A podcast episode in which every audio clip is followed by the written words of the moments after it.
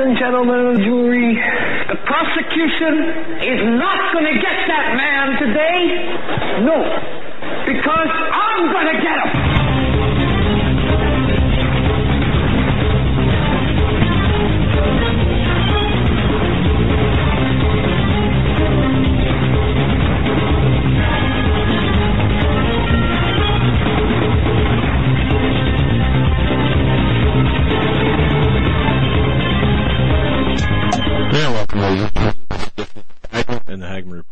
Turning up the monitors there.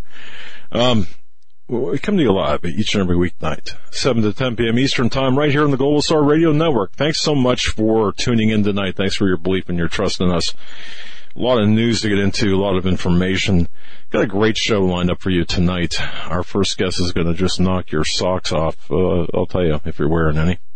And, uh, we're going to be getting to her momentarily, but um, of course, if you spend any time this weekend at all, you've seen the distraction um, concerning the uh, the question: Well, can can Trump govern? Can Trump uh, maintain a political power base? Of course, uh, with respect to the healthcare failure, and I put failure in quotation marks because uh, it never went to a vote, and I think that that was planned, but that's my that's my uh, personal opinion. I think that there's a lot of uh, 3D chess being played out there in terms of um, what is taking place behind or inside the Beltway. Those new to the program, we're simulcast, we, we simulcast live. Global Star Radio Network, of course, is our home station, Blog Talk Radio, as well as YouTube Live, all three, 7 to 10 p.m. Eastern Time, as I mentioned earlier, Monday through Friday. Uh, I want, uh, if you, if you don't mind, I, I would like everyone to subscribe to our YouTube channel. Just go to YouTube and hit the subscribe button. We're seeing a lot of censorship take place with respect to our content, everyone's content, at, at least if you fit the mold of being a conservative, especially a Christian conservative, and one that is outspoken. Now, let me tell you, if you are one that tears other Christians down, thumbs up to you. That's right. You're okay. You're never going to get censored. You're never going to get taken off. If you're a, if you're a ISIS carrying, card carrying Muslim, uh, terrorist, there you go. You're set. Monetize away. We'll even certify your account. Yeah, but a big, right? If your, uh, if your proclivities are for the underage sexually, hey, not a problem. Even better. We'll run your content for you and monetize it. You want to talk about assassinating the president? Hey, that's, that's a twofer. You get, you get, We'll advertise your video on other. you other get double, you get double, uh, payment for that. Uh, yeah, it's, it's crazy out there. And of course, the, uh, the bottom line with what's going on out there, soon we're not going to have a platform. And, uh, uh, with our first guest, I'm going to be bringing something up, but, uh, I got an email today from, uh, from Brad, Full Spectrum Survival. Have you, have you, have you checked out their YouTube channel, Full Spectrum Survival? Latest video is about, uh, tell me if you've ever heard of this word.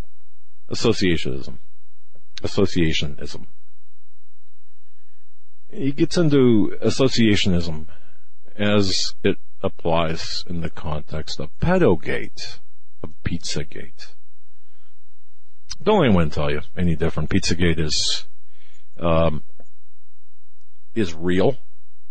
It's a, it's not, it's not a conspiracy theory. It, it has been misrepresented. Pedogate has been misrepresented. There are problems with, with that, but it's real. It is happening. And, uh, it's, of course, people are trying to cover it up. But go to uh, Full Spectrum Survival. I'm going to be posting a link. Um, in fact, on HomelandSecurityUS.com tonight. I say tonight. Yeah, it, perhaps I might get waylaid uh, within the next 12 hours. Um, link to this video. It's about Iggy Azalea. Is that a, a, a rapper? Iggy Azalea? Yeah. Eric the Tech. I'm, I'm frightened you know that. She's what? What was the name? Iggy what? Azalea. Pretty dude like. Is that what you said? All right. Whatever that means. She's 26 years old. She put up this this video. Uh, it- it's a horrific video, as far as I'm concerned. It's got nine million uh, views and 200 quarter million likes. Uh, Brad from Full Spectrum Survival pointed this out, and he did a video on his channel about this video. And uh, I'm going to get Liz Crokin's take on this. Uh, this is our first guest coming up. Um, Oh, and she is ready? Okay, good, good enough. Uh, portions of nice broadcast brought to you by ziprecruiter.com. Folks, visit ziprecruiter.com slash free trial. That's ziprecruiter.com slash free trial.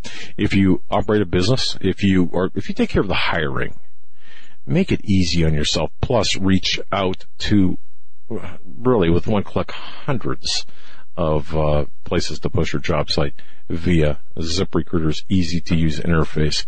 Go to ziprecruiter.com slash free trial. And in for listeners of this program, you can actually use ZipRecruiter for free for a limited time. Check the website for details, ziprecruiter.com slash free trial. More on that later. Joe, go ahead. And I'm going to kick it over to you to, to bring on our, our first guest, which is, I'm Yeah. just so pleased that she's on with us. Our our guest is Liz Crockran, and uh, Crokin. Crokin. She's an award-winning uh, journalist and author. The book that she authored is is titled uh, Malice, and she is a regular contributor to Town Hall and the New York Observer. And I had the pleasure of talking to her just before the broadcast, and uh, it's going to be a great interview. Liz, welcome to the Hagmann and Hagmann Report. Hi guys, thanks so much for having me on. Well, thanks for coming on. You're you're just uh, it's fantastic to uh, to welcome you to our show. Yes, I'm excited to Um, be here. There's so much to cover. Well, we uh, can. there is, and so you work for two presidential administrations, or, or Yeah, I- I- well, yeah, it's a little confusing. let me- I worked let me on guess. two different. Pro- Kennedy and Johnson, right? Based on your no, no, that that's me. oh my I'm, god! I I'm hope just you haven't kidding, seen a picture of me. I hope I don't look that old. I need to go back to my plastic surgeon if that's the case. Um, I, I don't have a plastic surgeon, but I do get Botox. Um, no, I actually I worked for. I went to the University of Iowa. Uh, my first year there was in 1997, and I, you know, I was the first in the nation caucus, so it's a very polit- politically active state. So I was able to work on not one but two presidential campaigns um, during my time there. And my, the first presidential campaign I worked for, worked on was for then Congressman John Kasich.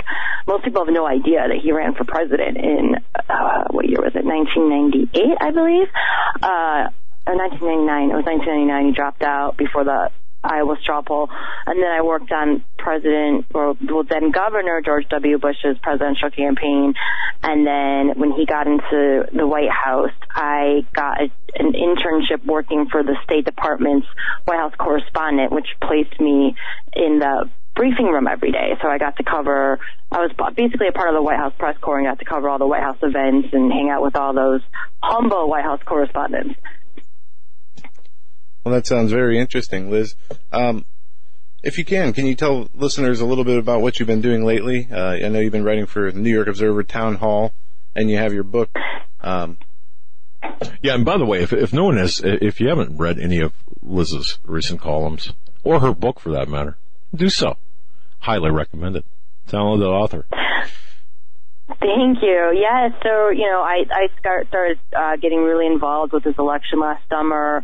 Um, I, I started writing a lot of political commentary. My my first columns that were political opinion columns debuted on townhall.com, and I got really passionate about you know writing about this election because I've been involved in politics and followed politics in my almost my entire life, and I've met both Hillary Clinton and Donald Trump. I've got to know Donald Trump much better because I used to cover The Apprentice as a journalist for Us Weekly magazine, and so I three years in a row I flew to New York to cover the Apprentice finale and got to interview him and Melania like briefly. I mean, it wasn't like I got one-on-one interviews, but in a press conference style.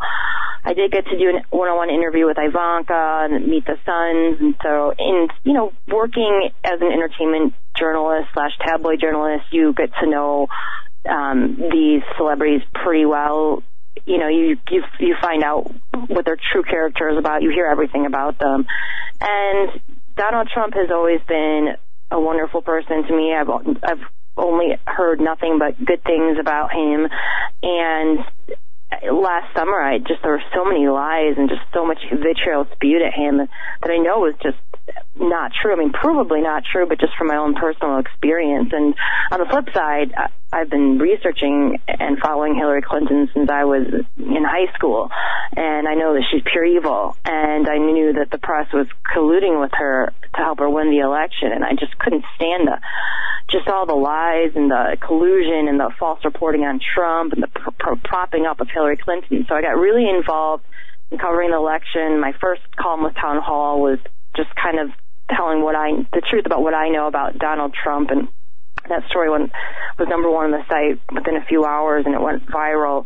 Um, but since the election and since Trump has won, I've kind of per- really focused on the the sex trafficking and the pedogate, and and part of the reason why I focused on I'm focusing more on sex trafficking is because I I'm a victim myself of of a sexual assault and I've been a victim advocate for rape victims and sex crime victims for years. And when the WikiLeaks John Podesta emails came out, which was you know right before the election, I, I read through all those emails and I went to Comet Ping Pong's Instagram site and saw the horrific images they posted sexualizing children and using pedophilia language, and I found it horrific. And you know that's when I really you know I knew that um, pedophiles existed in government. I knew that sex trafficking rings existed, but I was just like many of us was completely ignorant to how massive it is and how rampant it is and, and how uh, big of a problem it is. So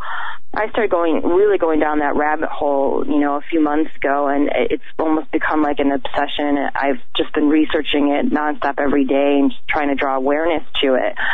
And um, I've written columns about sex trafficking and gotten involved in some projects with sex trafficking and and I'm realizing it's a really dangerous uh, topic to expose because there's a lot of people at the top trying to silence people like myself. So it's it's really scary to be covering this kind of stuff, but it's so horrific what's happening to these children and it's like, you know, there's not enough people covering it and exposing it and if we all just kind of get intimidated out of talking about it, then where are these children left, right? So that's well, that's Liz, kind of how I got involved yeah. in. Yeah, I, I didn't mean to interrupt. First of all, our guest is Liz. Oh no, you're fine. And, and I want to tell you something, Liz. First of all, I want to thank you for being a brave warrior for the truth and standing up for this subject. This is such a horrific subject. Um, I can I can tell you this on a personal end. I've got over 2,000 pages, 800 of which I've already uh, be, because of my um, set, well because I've been a multi-state licensed investigator for the last 30 years. I've turned over and developed a relationship with certain law enforcement agencies. Have turned over over 800 pages of uh, investigative materials to law enforcement, uh, with more to follow. And um, this, uh, so a couple of things. Number one, I, I want to just express my gratitude for you for keeping your eyes on this as a journalist. Number two, I, I just want to, you know, just tell you how deeply um, touched I am, and we are uh, sorry we are that that you had experienced what you experienced. But thirdly, and uh, most importantly, I want to thank you for talking about this today and going forward because when most people are backing off, you're doubling down. We're doubling down, and thank you and, and we're going to back you up. Whatever I'm going to tell you right now, we'll back you up anywhere, anytime. You just say the word, and we're going to be there for you. But but go ahead, Liz. Oh, I really appreciate it. Yeah, you know, it's been an interesting couple of weeks. We've had a lot of interesting things happen. It feels like you know we're we're taking a lot of steps in the right direction in terms of the media coverage and you know we were talking earlier on the phone about I was really happy last week. Dr. Phil covered um, as a sex trafficking victim, a, a, woman who, as a child, was born into a, an elite pedophile ring, and she was raped starting at the age of two. And she, Dr. Phil, dedicated the entire show last week to her story, and I have never seen anyone in the mainstream media um, spotlight, you know, sex trafficking in terms of the the elite pedophile circles. You know, the media kind of wants to make the public think that, you know, this, these kinds of horrific incidences only happen in trailer parks, right? They don't want to bring attention to the fact that actually people at the highest levels of government, like some of the biggest celebrities in Hollywood that I know firsthand just by working and living in Hollywood are some of the biggest pedophiles, you know, some of the people, you know, in, in the music industry, big banks, I mean, uh, relig- religious institutions, it just goes on and on and on.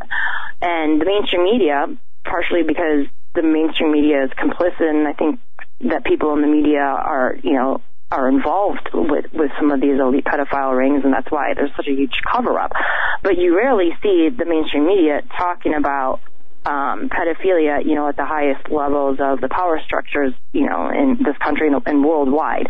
So to see Dr. Phil talking about an elite pedophile ring, I was really like happy to see that. And I was actually shocked that he was he was going there. It was very bold of him.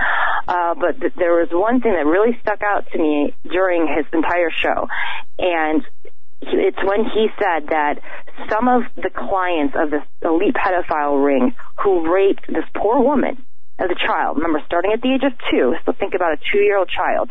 He said some of them were um, politicians and members of the FBI. And that is what I've been trying to drive home in my advocacy work and my columns is that there is massive pedophilia going on in the highest levels of government and it's really hard for people to believe this and understand that because we want to trust our leaders. We want to trust the people that are out there that are supposed to be protecting children like authority members members of the FBI you know people in the CIA people that work as police officers. But unfortunately um these levels of government have been completely infiltrated with pedophiles. And they've been and, and this is this isn't an accident. They have been put into place to protect other pedophiles. So the fact that Dr. Phil, uh, you know, boldly said that yes, we can confirm, and he said, uh, "quote I believe to the to the core of my being that she's telling the truth," and he said that his producers have been investigating her story for four months and that he had multiple people at multiple different agencies confirm to him that this woman was telling him the truth. So that was a huge victory for children who are, you know, who have been victims of these elite pedophile rings and it's a victory for people like you and I who are trying so hard to expose pedogate and, and expose that these crimes are are happening to children and the the perpetrators are at the very top you know the totem poles at, you know in the world right? So so so that's you know one thing that happened last week in terms of pedogate that was a, was a step in the right direction that was a really good thing for this movement And Liz, you, you made a number of, of excellent points. Um, if we can talk about the, the prevalence of, of pedophilia, we see, uh, especially with, with Pizzagate, Pedogate, we saw, you know, at every turn, the news would, would just come out and just say, you know, this is debunked, oftentimes misrepresenting the story and the important details in the story. But um, we've seen, you know, a huge increase in, in the prevalence of pedophilia from, um, you know, institutions of both government, religious, and, and otherwise, uh, even law enforcement in some cases. Uh, in your experience and in your research, you know, from the Catholic Church to uh, what we just saw with Penn State, and uh, and you mentioned what what Dr. Phil had on his show um, last week that implicated uh, law enforcement. Uh, mm-hmm. How prevalent do you think this pedophilia problem is? Not Institutionally, only in America, I yeah, think is what you're asking. But, but yeah, I'd say you know out of all my research, um, I'd say like institutionally, in terms of people in the government, law enforcement, I'd say, and th- this is from my personal research and combined with other people's perspective of how bad it is, I'd say one third. One third is one third of the people put in, into positions of power within the government um, are pedophiles. That's how rampant it is without 30, a doubt. And 30 over 33 percent. I'd say at least I'd, I'd say at least 33 percent. At least 33 percent. Okay. Um, so you you know, from from and like just you know, just to give you a sense of of, of how bad it is, and and you know, it should be noted that I did a column on you know how President Donald Trump, which is one of the many reasons why I was I supported him and voted for him, but he's making this a priority. He's making human trafficking a priority. And, you know, he gave a press conference not too long ago talking about his administration, how his administration is making it a priority and how there's been a huge amount of um, pedophilia arrests since he's been sworn in, and that's very strategic. It's because he's basically given the authorities the go ahead to finally go after these monsters. But there's been a huge increase since he's been uh, sworn in of pedophilia arrests. I mean, it's a drastic increase um, in the first few months of 2017 compared to last year, 2015, and you know other years other recent years. And, you know, I, I track all of these stories of people getting arrested on a on a daily basis and you can go to my social media accounts and, and I post stories all day long. But just to give you a sense of how bad the problem is, just in the past month, so just in the past four weeks, there has been several arrests of people within government or people who are you know members of like authority figures. So, for example, there was a former uh, a former Ohio mayor who was arrested for raping a four-year-old child. And by the way, he ple- he pleaded guilty. Hubbard, and Ohio. Actually, took it as yeah, so it was the mayor of Ohio. His name is Hubbard Keenan. He pleaded guilty of on 20 counts of sex crimes, and he admit, not only did he admit to raping a four-year-old, think about that, a four-year-old child, he also said that the four-year-old consented. Just to give you an Yeah. idea of how sick these people are, a four-year-old, that a four-year-old consent, a four-year-old can barely string a sentence together. How can a four-year-old consent to have sex with some creepy mayor in Ohio? So, but that's just one instance in the past few weeks. Um, there was, let's see here, I've just put a list together. There's been multiple police officers arrested. There were, was, there's members of the military that have been arrested. There was a former Air Force colonel that pled guilty to pornography charges. Um, let's see here. There was, there is, um, there is a t- uh, one city. I, I'm trying to find the there is one city that had such a massive problem with sexual assault within the police department that I believe, let me see, I'm trying to find this. I believe the mayor asked for the FBI to get involved to investigate it. Um, and this, these are just, you know, these are just situations that have happened in the past few weeks. But every single day, my feed is flooded with stories like this. And what's happening is that when Trump started really going after these pedophiles, the people that initially were arrested within his the first few weeks of him becoming president, they were kind of the bottom feeders. They were kind of the people, the you know, the, the people that were bottom of the barrel type people. They weren't high profile. That people that didn't make a lot of money. And what multiple sources have told me is that they started with these people because they're trying to get the small time people to, to talk and to give evidence about the people at the top that are kind of running these sex trafficking rings because a, a lot of these pedophiles are they they operate within circles and they operate within pedophile networks. And so we're starting, and you know, my sources have been telling me this actually for a while. And now that they've gotten a lot of these low level pedophiles arrested, we are starting to see more people that are more prominent in the community, um, getting arrested for their involvement in child sex trafficking. And I imagine that this is only going to continue and that there's going to be more and more high profile arrests made, hopefully very, very soon. I, I was I was assured, Liz, uh, through my contacts with NYPD, the task force, um, the, particular group, eh, more than one group, but the one particular group that handled the Anthony Weiner laptop case and the email case, um, that it was my it, I was I was assured this weekend that there will be movement uh, here within the next couple of weeks on arrests being made. Some, according to my source, that will uh, you know raise some eyebrows. Now, Uh, however, the bigger ones, it's going to take a little bit longer, and there's been a lot of pushback Right. at the higher levels of the uh, uh, higher levels of the uh, justice, uh, even current DOJ staffing. Let, let me ask you, if I can, I don't, I don't want to. And You can answer. You can answer anything you want. By the way, you but you were on my radar for the last couple of years, and when John told me that uh, you were coming on, I was so excited. And, our, uh, Oh, and folks, uh, Liz Crokin uh, is our guest. She's a just a fantastic columnist for New York Observer, Town Hall. I, I catch most of your columns, I think, on, town, on town, town Hall, right? Town Hall. Yeah. Or am I thinking? Yeah. Okay. And then you're on Twitter at Liz. At Liz Crokin, L-I-Z-C-R-O-K-I-N. Right. Okay. All right. Let, now let me ask you this. Uh, back October 3rd, Podesta emails began to be rolled out, WikiLeaks. Since that time, obviously, many people have said, "Oh, there's nothing here." That, uh, so, can you can you address directly? And by the way, folks, we're gonna we're gonna blow through the bottom of the hour break. Thank you to the network, Global Star Radio Network, for allowing us to do that. God bless you um, because this information is so important and Liz is so important. But uh, um, Liz, can, can you speak directly on the findings of the Podesta emails with respect in the context of, of pedophilia?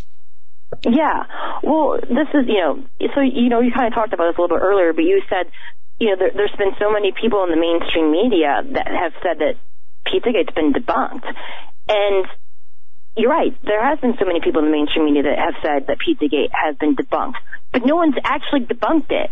For something to be debunked, you have to prove it, right?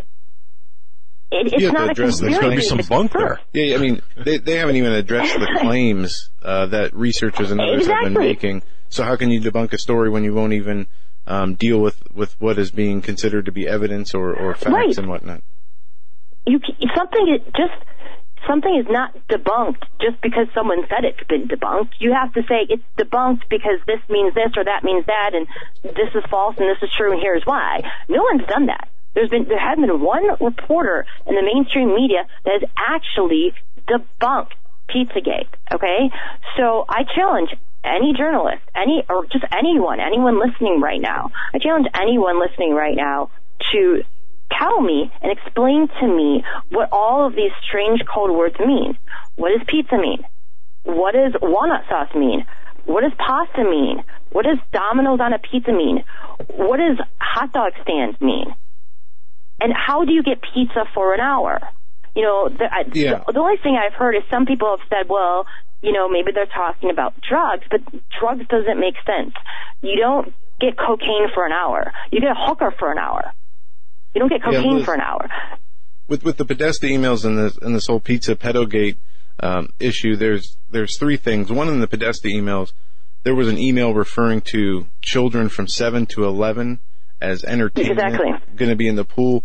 There is you know all these uh, horrific Instagram and other social media photos, and then there's the spirit cooking.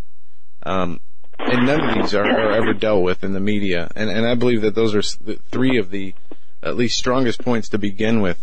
But you know, as, as we already stated, the the claims, the allegations, the evidence are never addressed by the media. Um, ben Swann, he did a report for local CBS Atlanta. He referenced the Instagram photos, but only saying that they were too graphic to even be shown on Exactly. the network.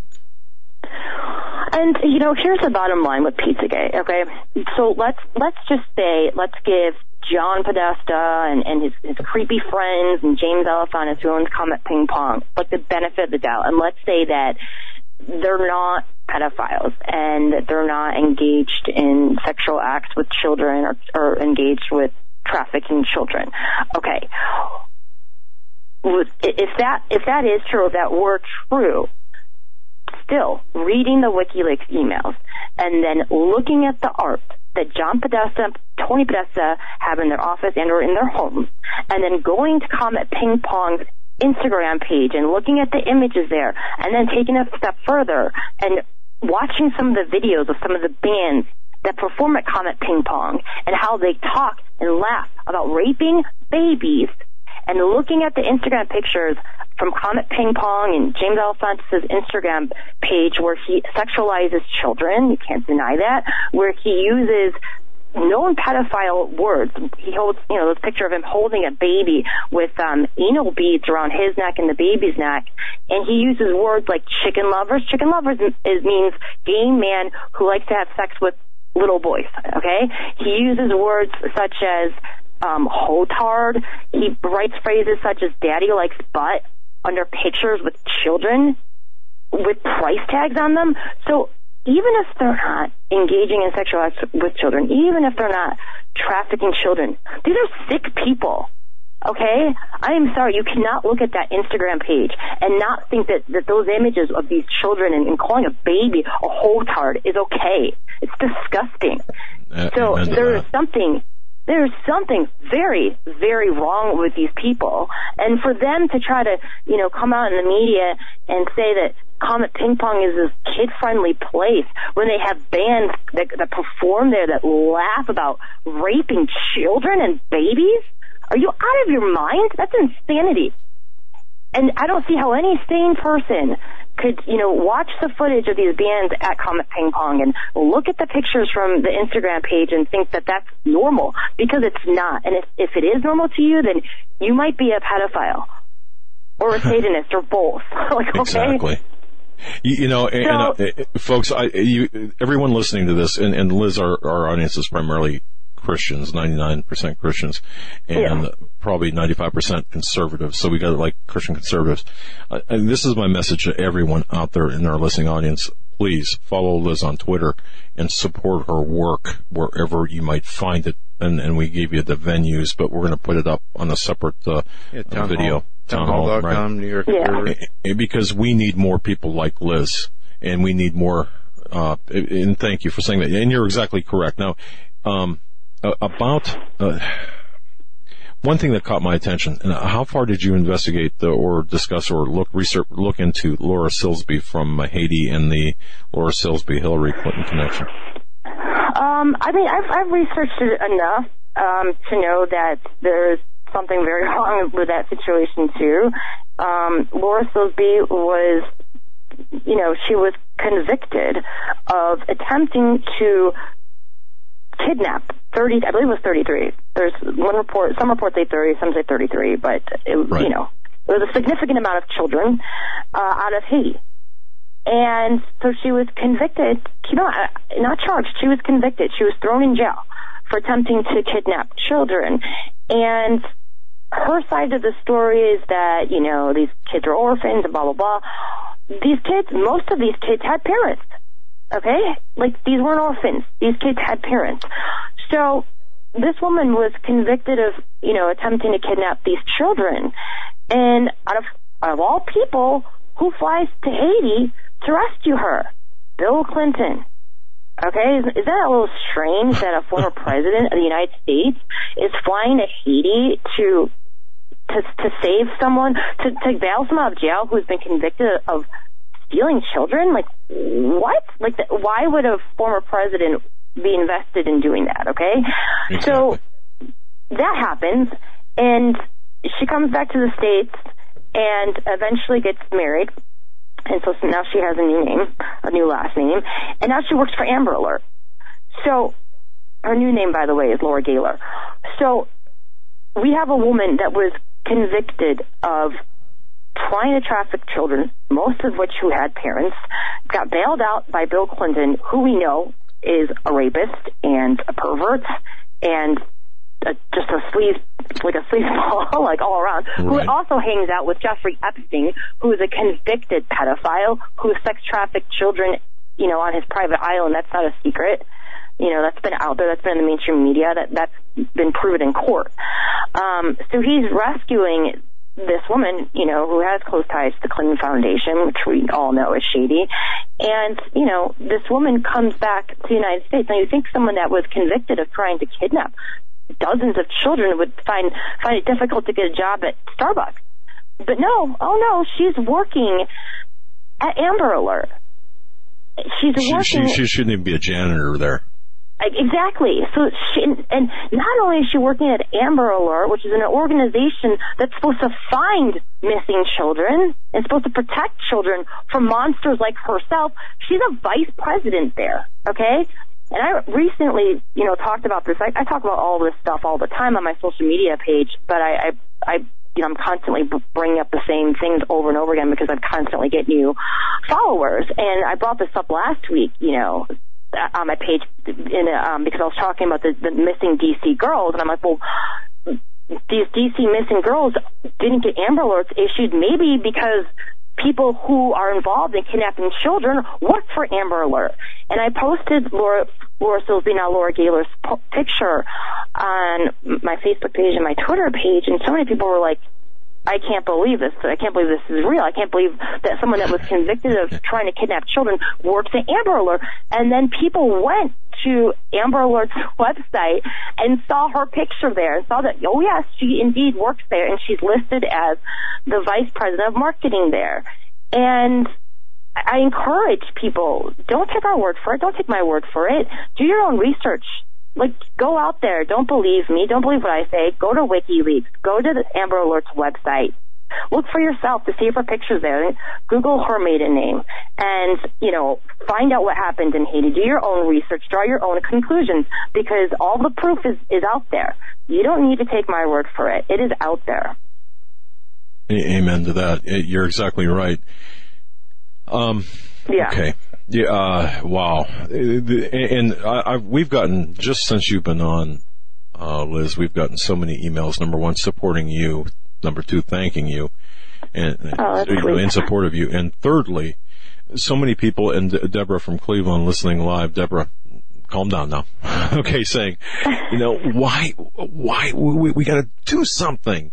We got to do something. And you know, it's frustrating because there's so many people out there who feel that either some have sold out, some have never got on board, and just no one's doing anything. But mm-hmm. uh, do, do, do, you think, Liz? I mean, uh, uh, do you think there are enough of the right, proper people doing things right now in terms of investigation and moving this investigation forward?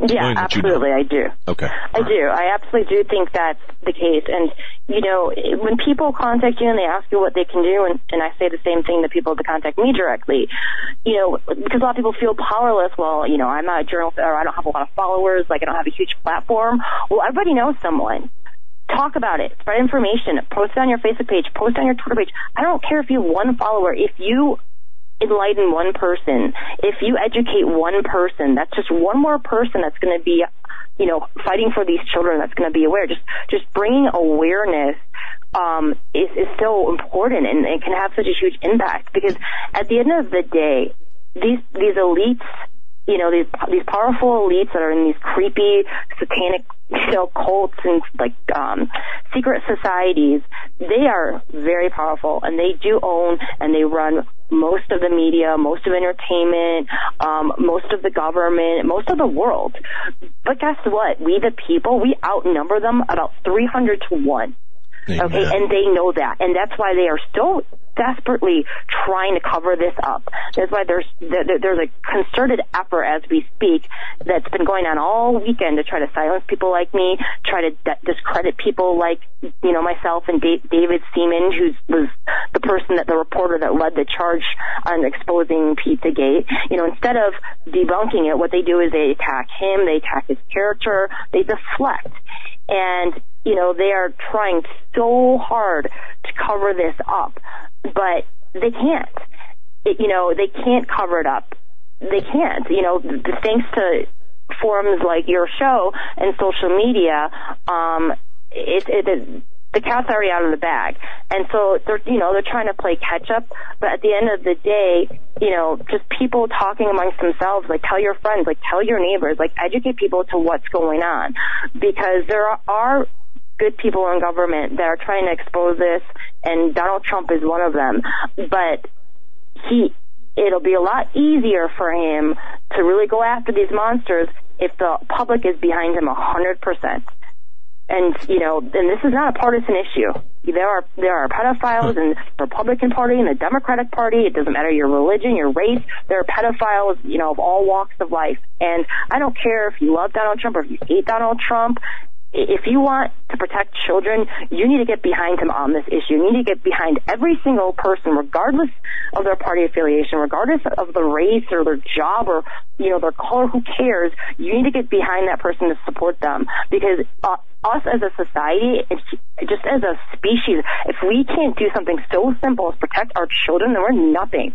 We will not you know, progress to the next level as a, as, you know, as humans that we're supposed to if we can't simply protect children. You know, That's very there's true. no there's no reason why uh, you know everyone every good person out there who's not a pedophile shouldn't shouldn't be able to get behind you know this this effort. Amen Liz, um, one one of the stories that uh, has been very undercovered, and I know that just happened, was the um, the rally in Washington D.C. Yeah. The, the Yeah. yeah. To tell us about that. Are you, are you talking about the Pizzagate rally on Saturday? Yeah, Yeah. This past weekend. We're sorry. Yeah. This past So, weekend. yeah, so you know there there were a lot of amazing people, and unfortunately, I I really wanted to be there, but I wasn't able to make it out there.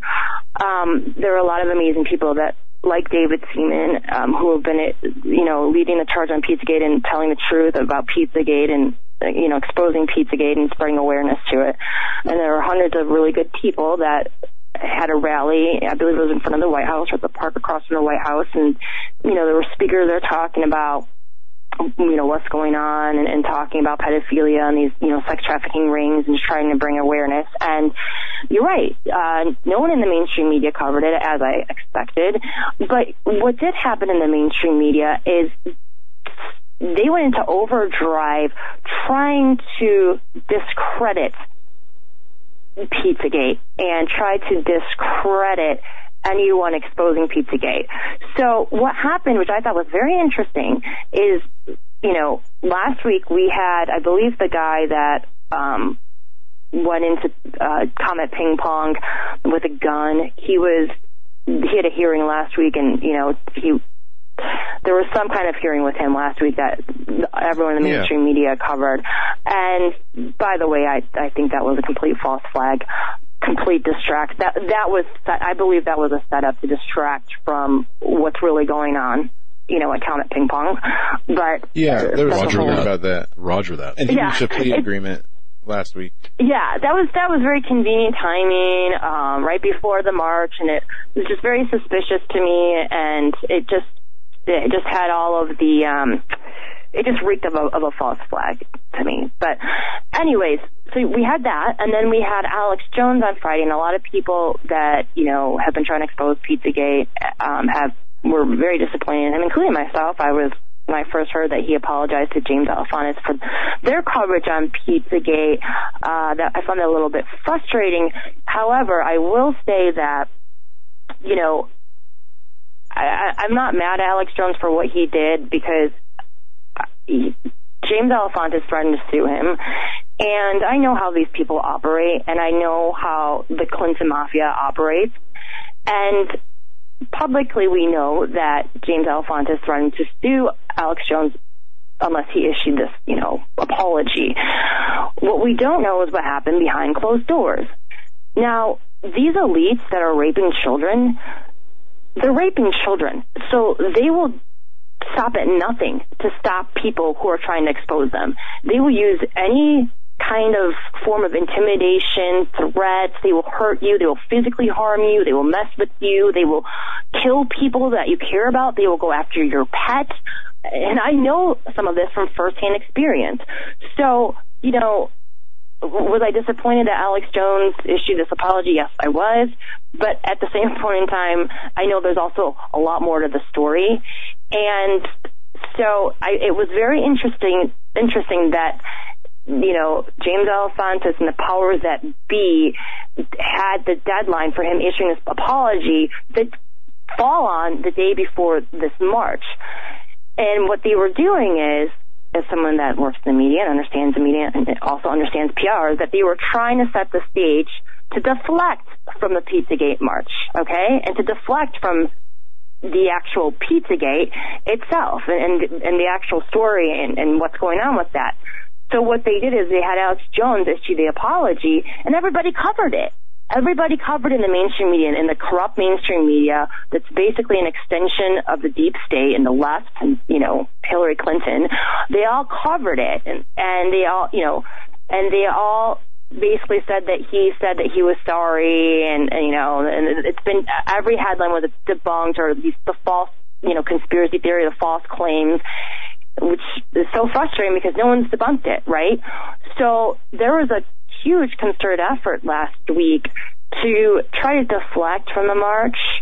And personally, I think that this like operation that they that they constructed to deflect from the march is only bringing more attention to Pizzagate and is only bringing more attention to Pedogate and is only bringing more attention to sex trafficking because they're just saying Pizzagate, Pizzagate, Pizzagate, it's been debunked, it's been debunked. Well, people are going, hmm, what is this Pizzagate? And they're getting curious and they're going online and they're Googling it and guess what? They're finding people like me and they're finding the Instagram pictures and they're going, wait a second, uh, what the heck? Something is not right here. So I think it's having the opposite effect. Now, then we also had 60 Minutes last night. And Mike, um, Mike Cernovich, I think I'm saying his name right, you know, he's an author, a lawyer, a journalist, very pro-Trump, right. and he's huge following, you know, um, awesome guy, love his work. He went on 60 Minutes last night, and they tried, 60 Minutes tried to do a whole you know, segment on fake news, you know, trying to debunk stories like Pizzagate. And they basically, and when I found out that he was going to be on 60 Minutes, I'm like, oh no, like whenever a conservative goes on a show like that, they just try to make them look awful. I mean, that's, that's just been happening for years. And so I'm like, it's, I'm, I'm thinking, oh no, they're going to set him up. And he's a really smart guy, but you know, it doesn't matter how smart you are, they can edit things however they want to make people look stupid, right? Well, what was so amazing is that he went on the show last night and he does such a, such a fantastic job, even with their editing. He actually got, you know, 60 minutes to admit that they take everything that Hillary Clinton says at face value, or her campaign says, because um, he was getting criticized for, you know, questioning whether or not she had Parkinson's, and he basically was like, she had a seizure and and fainted on video in public. Like, how could you not question that? And the interviewer was basically like, well, she doesn't have Parkinson's. And he's like, well, how do you know that? And he said, because she had pneumonia. And he goes, well, how do you know that? And he said, because the campaign told me. And he goes, Do you believe the campaign? And so 60 Minutes, you know, in their attempt to try to debunk quote unquote fake news, admitted they're fake news. They admitted that they take with the Hillary Clinton campaign. Hillary Clinton's a pathological, she's a known, she's a confirmed pathological liar who's lied under oath, okay? She's been disbarred for Christ's sake. I mean, they admitted that they take what she says at face value. So, you know, there's been a huge effort, you know, over the weekend to try to deflect from Pizzagate, to, to try to discredit people like David Seaman and Mike, and I think it's completely backfired, and, and, and all that's gonna, that's going to happen, and it is happening, is it's actually drawing more attention to Pizzagate, and people are like, hmm, what what is going on with this? Like, who's this Alex Jones, and what's this Pizzagate? And they're going to start stumbling upon the truth and and, and you can't hide the you, truth forever. And, and, you know, I thank you for carrying that banner of truth. Liz Corkin is our guest. Um, yeah. or Crokin, I'm sorry. You know, Joe, you got sorry. me doing that, yeah, okay? I'm, I'm, looking at your name. I'm sorry, Liz. Liz Crokin. C-R-O-K-I-N. My goodness. And Liz, while, while we're talking about um, uh, fake news, and, I've only read it a hundred times too. And and Pizzagate here, you know, uh, you you just mentioned that the uh, you know Alex Jones story, the march, and, and some of these things that are going on might be drawing more attention to it. Um, at the same time, since the you know since Trump was elected, and um, you know more media scandals and, and CNN fake news from Trump, Russia, mm-hmm. whatever uh, the scandal their scandal of the week is continued to, to be rolled out. Um, there are still a lot of people who want to get to the bottom of this, want to see results. And then, you know, we see what's going on with Twitter and YouTube. We see an increased amount of censorship, um, uh-huh. specifically versus Islamic content, uh, or uh-huh. anybody who's talking about immigration and Islam. To on Twitter, you get the shadow banning, the banning of the accounts of people talking about Pizzagate. Um, Yeah. Have you seen an increase in the censorship in the last 30 days? And where do you think that uh, this fake news narrative, uh, in view with censorship, where do you think that th- they're taking us with this? Um, yeah, well, I actually I, I've done several investigative pieces on the censorship before the election. So I, you know, for and I actually, you can find those pieces on the theobserver.com. It's just observer.com. Um, but I I did you know, like at least two investigative pieces on this, probably more. Um, some of them went viral, but there was one story I did where I talked about how social media, so you have Instagram, Facebook, and Twitter were the venues that I focused on. And then I also talked about Google, I believe, I believe YouTube, and Google, YouTube, and then Apple. Um, and I talked about how all of those companies were colluding with Hillary Clinton, including with the left, to try to get Hillary Clinton elected and to destroy Trump. And, you know, even Apple. So, for example, with Apple, what Apple was doing is the they were not approving any kind of video games on on their apps that portrayed Hillary Clinton in a negative light. But they were approving games on their on their apps um, that portrayed Donald Trump horribly, including a game that depicted him as a large piece of feces. And and so, you know, I, I talked, I've been talking about this for months, but to answer your question, I have, I thought things would get better with Trump getting in office. They would just kind of surrender and say, okay, well, we lost the election, like, oh well, right? And be, they would hopefully go back to trying to be fair.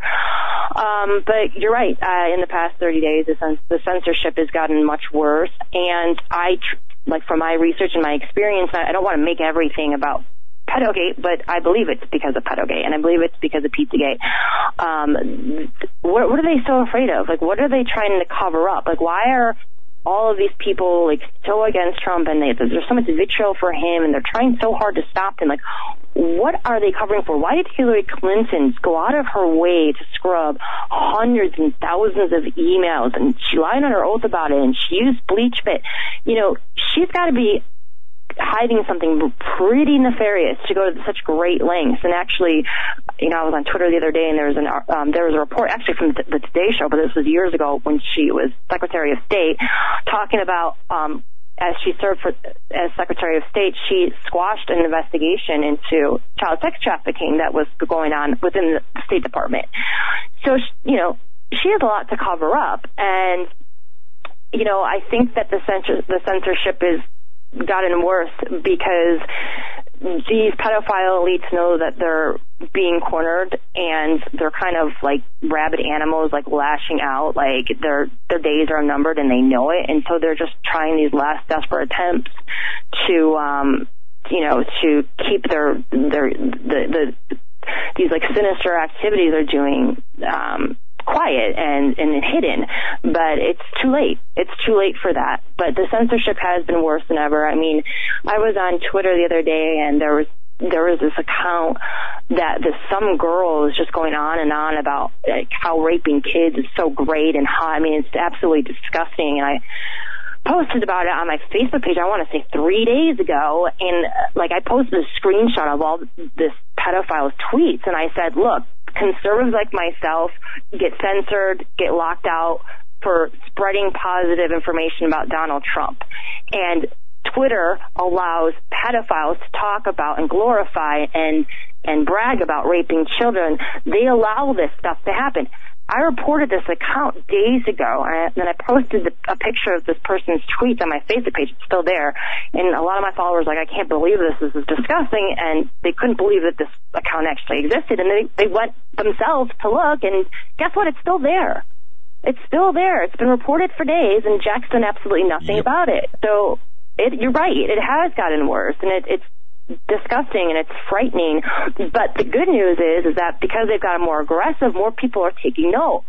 More people are seeing that this is really happening. That you know that I'm not a conspiracy theorist. You guys are conspiracy theorists. Like, you know, we're not just imagining this. This is real. Um, so that's that's the good news about it. And that, that's the flip side of it is that you know, um, the more they try to silence people, like the more awareness they're kind, they're kind of bringing to what they're trying to silence, and they're also bringing more attention to people that they're silencing. You look at like Mike Cernovich now, like his following you know, increased drastically. They try to make him look like an idiot on 60 Minutes last night. It backfired. And they'll probably get like, you know, a huge book deal tomorrow. And you look at Milo, you know, Milo, they've tried to destroy him, but he's, you know, every time he takes a hit, it ends up working out in, in his favor. So these evil people, they're losing. And they're going to continue to lose ultimately, and that's the good news. Uh, I'll tell you something. We, we only have about two minutes left, a minute and a half before uh. we, we have to cut you loose at the top of the hour.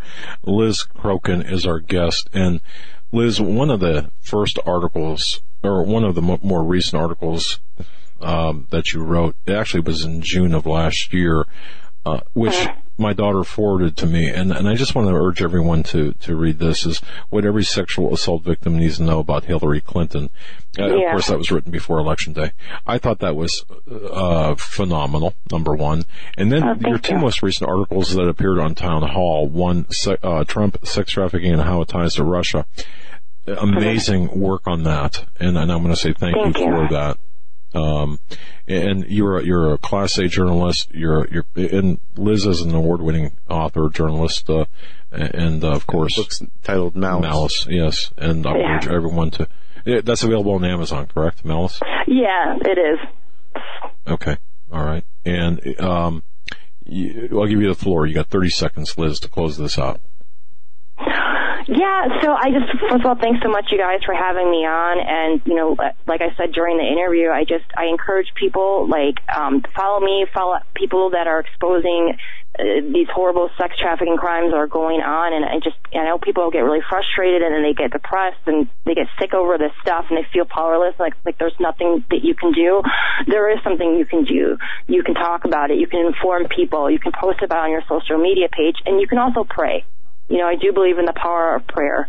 And you can pray for these children. You can pray that these evil monsters that are torturing and raping children um, get their justice. So, you know, don't give up hope. Continue to pray, and you can just continue to do whatever you can. It doesn't matter if you have two friends or 20,000 friends. If you inform one person about what's going on, you've made a difference in this world. Liz Crokin, thank you so very movement. much for joining us. You're welcome. Absolutely. Thanks so much, thank you guys, you. for having God me on. You. We do okay, hope you'll you come back too. and join us again. Absolutely. Thank you. Take care. All right. Bye bye. Bye bye. Folks, that was Liz Crokin. Uh, she, she's an amazing woman. An amazing woman. And she, a terrific woman, and I would urge everyone to follow her on social networking. And please do, do, do us a favor here at the Hagmann and the Hagmann Studios. Please, on social networking, just say, hey, great interview on Hagmann." Let's elevate her visibility, okay? Let's do that. Liz Crokin, C-R-O-K-I-N. Steve Quayle, Tim Alberino coming right up next. Don't go anywhere. All right, you need just two teaspoons of ordinary table salt, a little water, but a bang, you're charging your rechargeable batteries. Super G-Mag chargeable is affordable, it's lightweight, weighs about 8 ounces, it's durable, it's EMP proof, and it's environmentally friendly, yeah, that it is. It'll provide safe and convenient power for recharging uh, six AA batteries off the grid when other power sources aren't available anywhere, anytime, in any weather, day or night. Go to greeninnovative.com. That's greennovative.com. Perhaps you're a business out there, a small business. Would you like to extend the reach of your business? I bet you would.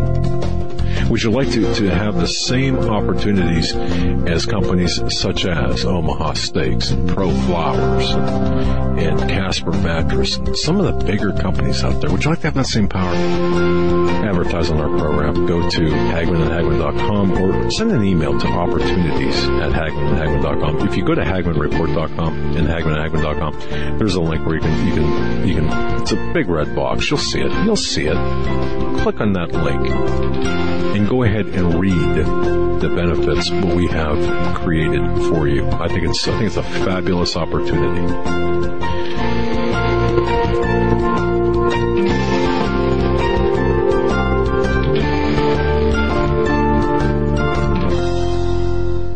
For investors, timberland has become the symbol of safety. Global tropical timber demand continues to surge as the world's population increases. The need for managed, sustainable timber production forests has never been greater. When stock markets crash, trees keep growing. Direct ownership of fully managed tropical timberland acreage is now available to accredited investors. Prime, valuable hardwood groves close to the beautiful Costa Rican border generate and maintain superior long-term wealth. Consider visiting our forest plantations. Qualified accredited investors should go to precioustimberprofits.com or dial 855-888-6288 for more information. Call 855-888-6288 or visit precioustimberprofits.com. This announcement does not constitute either an offer to sell securities or a solicitation of an offer to purchase. Offering made by prospectus only. 855-888-6288 PreciousTimberProfits.com. PreciousTimberProfits.com.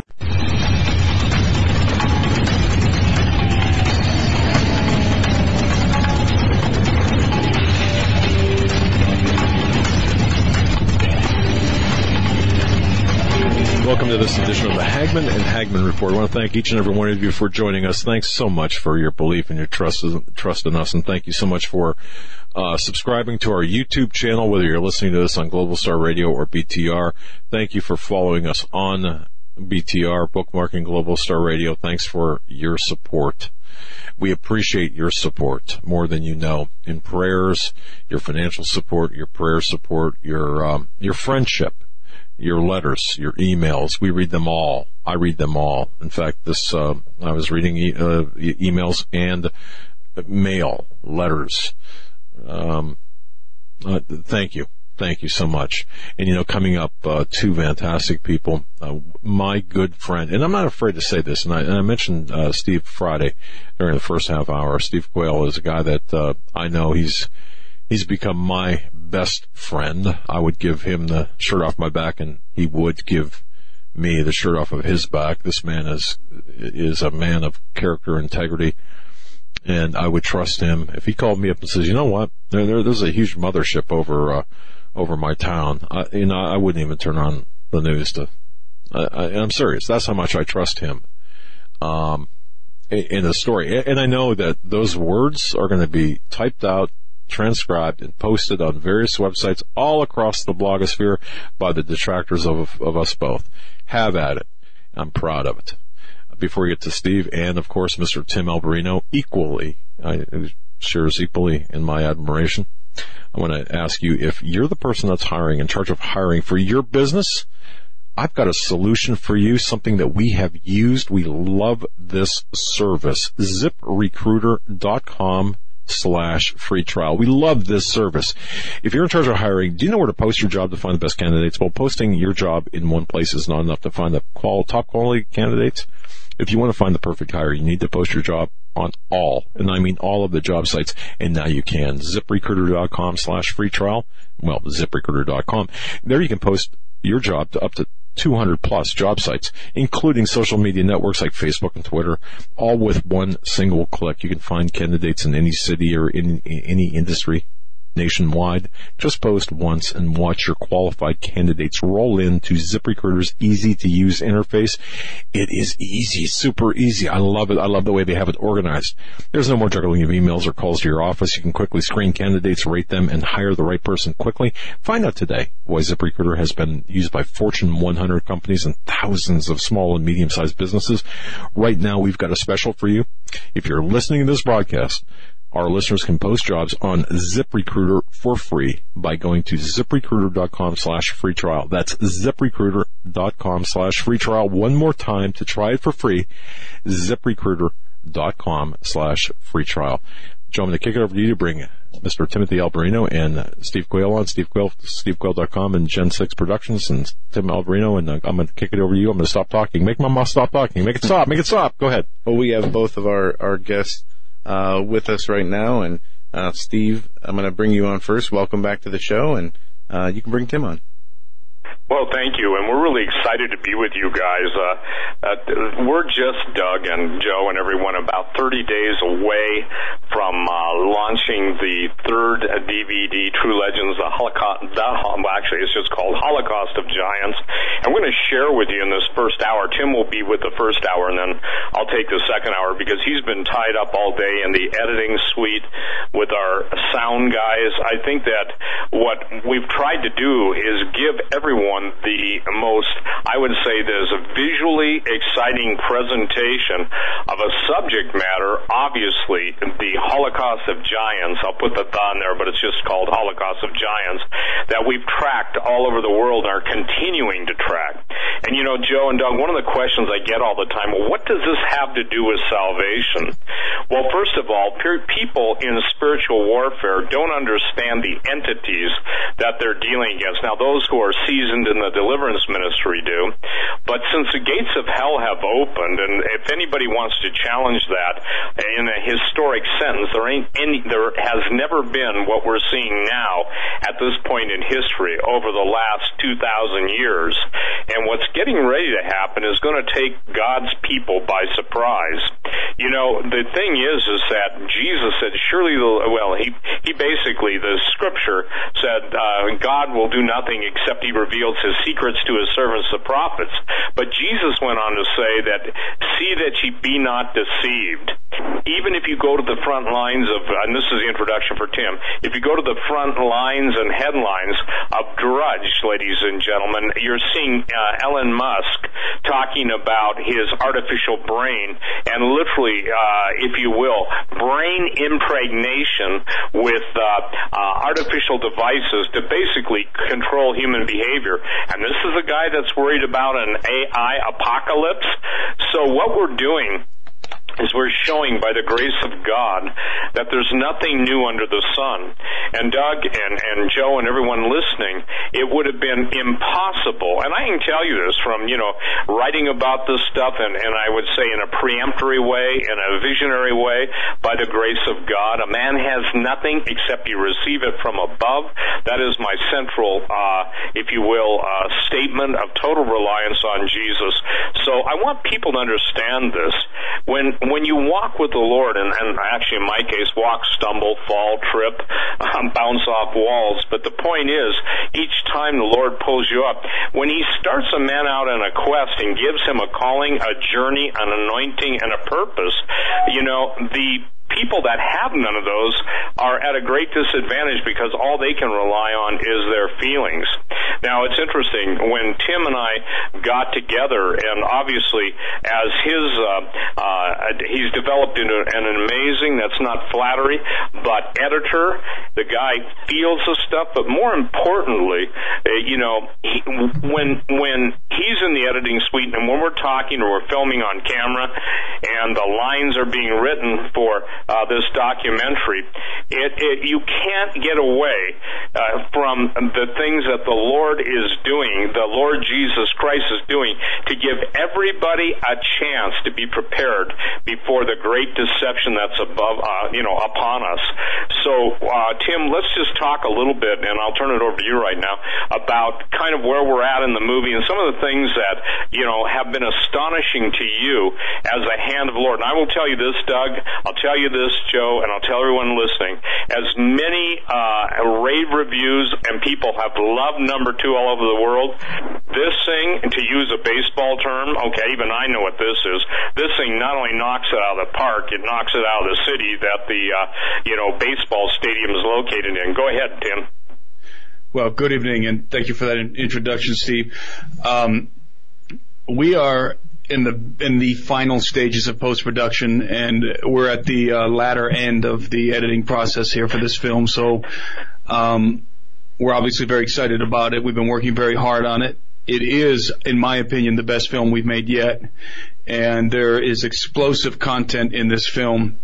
We're not going to get into too much detail uh, yet because uh, in about a month from now we're going to be releasing the film so, uh, and at that time we want to disclose more of what's in it, but there is information in this film that, that people have never seen. and I know a lot of people go around saying that about uh, their projects and their books or whatever they're doing, but th- that's really the truth with this film.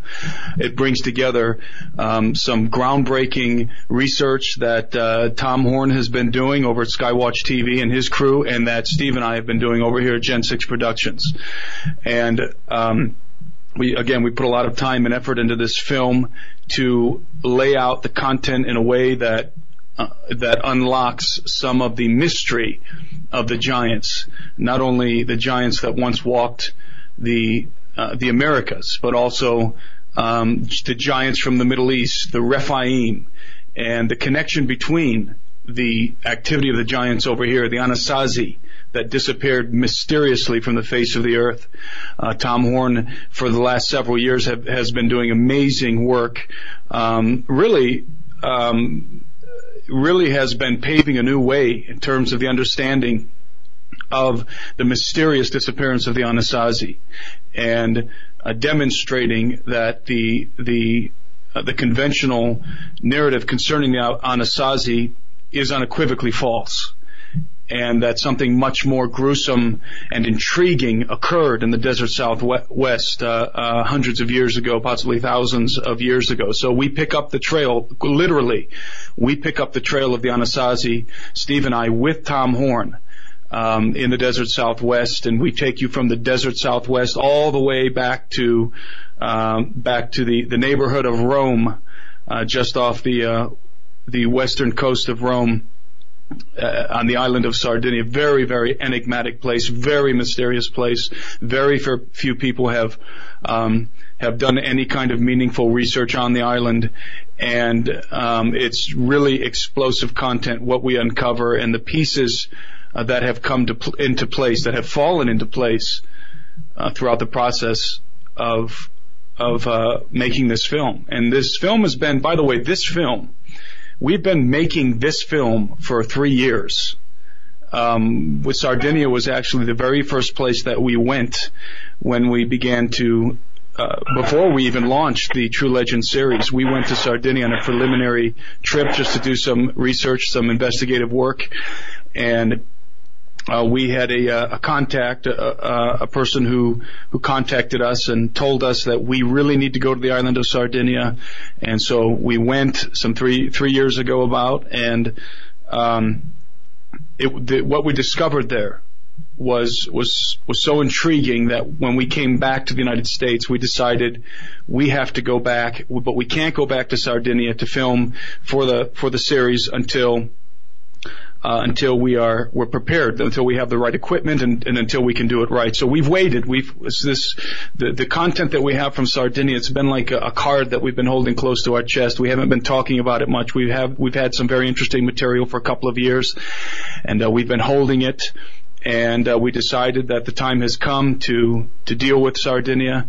And I think that uh, I'm absolutely amazed sitting back, just just not only as the director of the film and editing it, but also just sitting back as a spectator watching this thing come together, watching the research that Tom Horn did in the desert southwest with the Anasazi, how it, how it fits, how it flows so perfectly into the narrative, into the larger narrative, which includes Sardinia, which includes the, the Rephaim, the tribes of, of giants from the, uh, um, that uh, uh, were inhabiting the promised land and then driven out by Joshua and, and, and the armies of Israel and uh, there's some fascinating uh, correlations. I believe, and, and I think I can say this quite confi- confidently, that, that we make some connections here uh, that I think have slipped past even even the mainstream historians and archaeologists.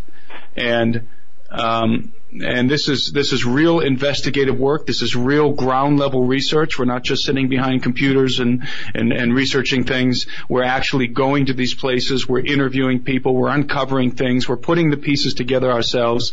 Um, and I I'm confident that uh, when we release this film, uh, it's going to answer some of the more it's going to answer some of the more difficult questions again concerning the Rephaim, concerning the the um, the migration of the giants, as John Wesley Powell, who's the director of the Smithsonian, termed it back in the early um, back in the uh, uh, late 1800s. Uh, John Wesley Powell uh, said that basically that uh, the giants, yes, the giants exist. There's there's no denying that the giants exist, but but we don't want to talk about the giants in America. By the way, uh, he was actually referring to something concerning specifically concerning the Grand Canyon. He said we don't want to talk about the giants until we can determine where they've come from, the migration of the giants, who this people is, where they come from. Well.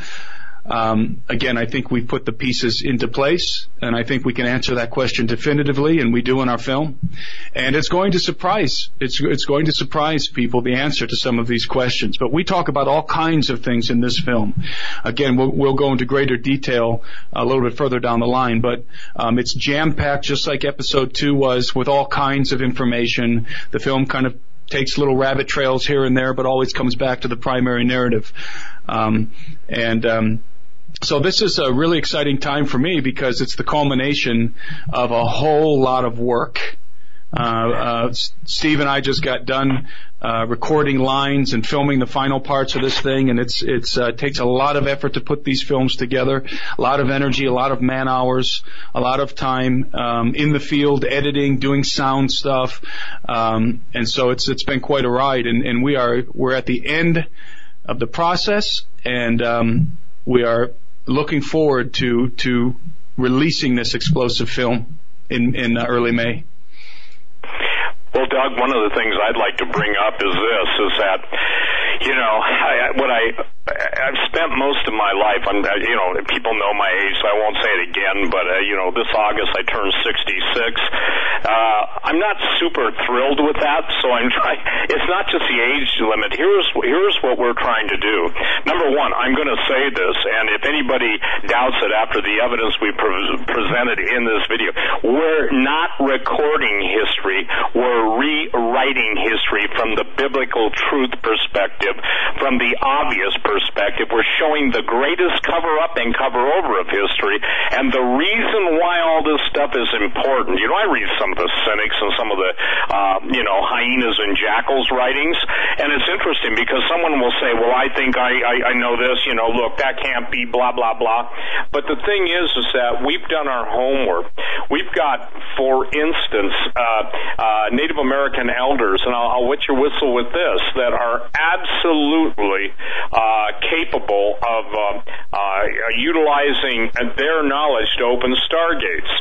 Now, if people don't get the stargate, another word for star is angel, and angel and star, obviously in the New Testament, messenger, and and in the Old Testament, uh, you know, uh, the seven stars that Jesus spoke of, excuse me, in the New Testament, in the book of Revelation, are the seven angels. But the traditions of the ancients were that stars were the abode of the angels. Now, there's a lot of quirk, excuse me, quirky stuff going on I saw one presentation that said that, you know, the fallen angels are bound in the Antarctic. Well, not all of the fallen angels are bound. I think it's interesting because in the book of Hebrews we're told that we, we come before an innumerable, uh, if you will, a cloud of angels and also witnesses, and that if Jesus could have called 10,000 angels, I'm sure it was more than 200 that fell, was Satan, Lucifer, who became Satan, meaning adversary. You know, the people that don't want to believe this stuff are the ones that basically say to me or say to Tim, well, it's not relevant. It couldn't be more relevant. The, the tree is known by the fruit it bears, and the cannibalism right now that's feeding the headlines and feeding on humans, whether it's sacrificial abortion, whether it's a sacrificial uh, pedophiles uh, uh, doing such horrible things that it, it makes you want to vomit to little children and all of the abuse that's going on. One of the world's religions, the biggest world's, uh, one of the top three, Islam saying, certain sect saying it's okay to eat your uh, enemies as long as they're not Muslims. That's been carried out in Syria. So what's interesting, you cannot separate, and I'm telling people this because it's critical. One time I asked the Lord, I've, I've gone on record as saying this, and look, I was called to do this. If you can't handle it, you know, go before the Lord in prayer and telling me made a mistake and calling me to to bring these truths to the public. But the point is is that you cannot separate the root of evil from the fruit of evil, and we're experiencing the fruit of evil on an unimaginable level. So much so that the Bible specifically says in the New Testament, if the days weren't shortened for the elect's sake, there would be no flesh left alive. I'm astonished, Doug, as as you know, Tim and I do our investigations, and by the way, we've already been presented with probably one of the most mind blowing opportunities for the next DVD. And here's the thing: when when when I met with a certain individual. He asked me what it would take to do these, uh, do eight of these, you know, DVDs, and so far uh, we're done with three, ready to offer everybody uh, the end of the month of April. But I think what's important for people to understand is we're up against, and look, here's how God's in it. The Scripture says, "Despise not the day of small beginnings." We're in this thing because of the grace of primarily two people, you know, that that started started us out. Uh, Cam and Jan, God bless you. Weren't it because Gary Haven saw what we were doing and helped us out on the second one? But these things cost a quarter of a million bucks, and that's hard dollars. And by the way, I don't take a cent out of that. Tim and uh, uh, Carlos, and we pay our our um, oh, what do you call it?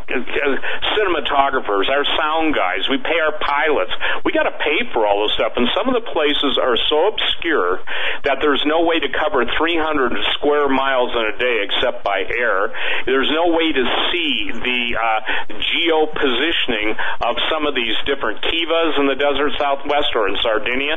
And you know, I told Tim, I said, Tim, I, you include the picture of the uh, Vatican chopper when you guys were in Sardinia, which by the way he did. Thank you, Tim, because it's it's you know when they were there, I think uh, what two years ago initially, or sorry, two years ago to film the majority of what you're going to see in episode three, they had the creepy little guys in their uh, kind of like, if you will, a Raiders of the Lost Ark sort of people following him. There's no way, ladies and gentlemen, that these things could come out outside of the grace of God. So I want to thank everybody, Doug, and we're going to get into the conference in a minute, but I want to thank everybody who has prayed for us, who's prayed for Tim's safety, who's prayed for my safety, those of you who buy the DVDs, those of you who download them on Vimeo, those who do this, that's how we make the the uh, ability. That's how we have the ability to make these things. Now, look, this is critical. James Cameron has launched the greatest search for Atlantis. I know the New Agers are claiming point blank that Antarctica is Atlantis. I can tell you this from the people I know in the intelligence community over the last uh, 25 years in the military, uh, in the scientists who are coming to the point in their life where they want to clear the air. Antarctica is not Atlantis, but saying that, the mysteries of the Antarctic are so profoundly pertinent to our day that that's what all this stuff is. Now I know that there are people that argue with me and there are no giants, blah, blah, blah. But the man with the experience, the people with the evidence, well, this is why we, we, uh, produce these videos, DVDs, and I write the books I write and, and, and produce them is to basically allow people prayerfully, if you're people of God, to, to discern what's right and what's wrong and also to fill in the blanks from history. One of the most pressing issues is why did God tell the children of Israel when they went into the land of Canaan to kill every man, woman, and child? Now I've heard, Doug, you've heard this too, and I think you said, well, I didn't know, meaning you, Doug, didn't know that until you heard it, but it's because they were not human beings. They were not the descendants of Adam and Eve. They were something else. They were a hybrid. They were a composite when you see the Sardinian figures of the Nuraghi, that's what they call them, they're Nuraghi, uh, and and you see their eyes, you see the disproportionate, uh, uh, if you will, features on their faces, you know you're dealing with something else. Just like uh, L.A. Marzulli's the skulls. These skulls aren't flat boarded. Good night. Some of these skulls, and, and Tim, when we did the uh, first True Legends, we quoted a lot of the Spanish conquistadors, some of the uh, manuscripts. Listen, when some of those manuscripts uh, are dumped into Tim's lap by those who are museum curators and stuff, some of these suckers haven't been open for four or five hundred years. I'm saying suckers meaning old manuscripts, okay? Slang. I apologize for that. But who can you say is behind that except, I would say this, the hand of the Lord. The hand of the Lord is upon this. And what it's doing, and Doug, right now on, on uh, as we're on the show with you tonight, on your show, I'm getting emails saying, thank you. Thank you for helping me to understand the passages of Scripture or why God would do that. Well, see, everything that, that God does has a purpose, yet the purpose of God is always trying to be manipulated, frustrated, intervened against, warred against, or uh, every other word that you could have as a synonym against the revelation of the living God. I just posted a story on my website that a Muslim female teacher gets up in class and denies the resurrection of Jesus Christ, and the Christian kid, God bless him, whoever he is, stands up and he gets expelled. Hello, what's wrong with that? I think it was in Florida. The point being is this, is God's people are going to know the truth. What they do with the truth then becomes their responsibility. So we are excited, and I listen, True Legends, the, the unfolding of the ancient mysteries. I want to say this again. You can call it bragging, you can call it boasting. I'm declaring it as word. It will rewrite history. And I'll also make you another statement. Watch and see. You watch after we release this video what happens in the world of archaeology, of ancient astronomy, of global, uh, if you will, global planetary physics, the whole situation of the world, everything that's been denied, let's take Mars for instance, everything that's been denied over Mars, yet Tim is in Tiwanaku and, and uh, he's in uh, Peru and Bolivia, and we see the very language that the late David Flynn uh, described. It was David Flynn that first figured out, God bless him, and I wish he were here still. I wish he were here. I can't, you know, bring him back, but God chose to take him at the time. But the the language of of of the Tiwanaku and matching Mars, and and somebody said, well, how can that be? How can you make that statement? Simple, and we're going to prove it, and you're going to know it. But even before we prove it, whether you know Elon Musk, I'm only using him because every day he's announcing something that most people wouldn't have believed 20 years ago. Would you agree with that, Doug? 100% Steve and, and let's hold it right there my brother because we're up against the bottom of the hour. You, yeah you're exactly right. Go ahead Jeff. yeah and that Elon Musk article is right on Drudge uh, Elon Musk launches Nutri- uh, Neuralink to connect brains with computers. And you know they they uh, package it as this is uh, his answer to combat AI is to become part of the AI just completely insane. Folks we're talking with Steve Quayle from stevequayle.com and Tim Alberino. Uh, True Legends, the series.com, where you can get the DVD, at least get, uh, t- two's up there now. It's been up there, right? Just to be sure, just to be clear, at True, Le- True Legends, right? Uh, episode two is available. Yep. Okay, I, I, just want, okay, alright, still, and still number one as well. Alright. And uh, Steve and Tim will be with us in the next segment, so don't go anywhere. You're listening to this edition of the Hagmann Report.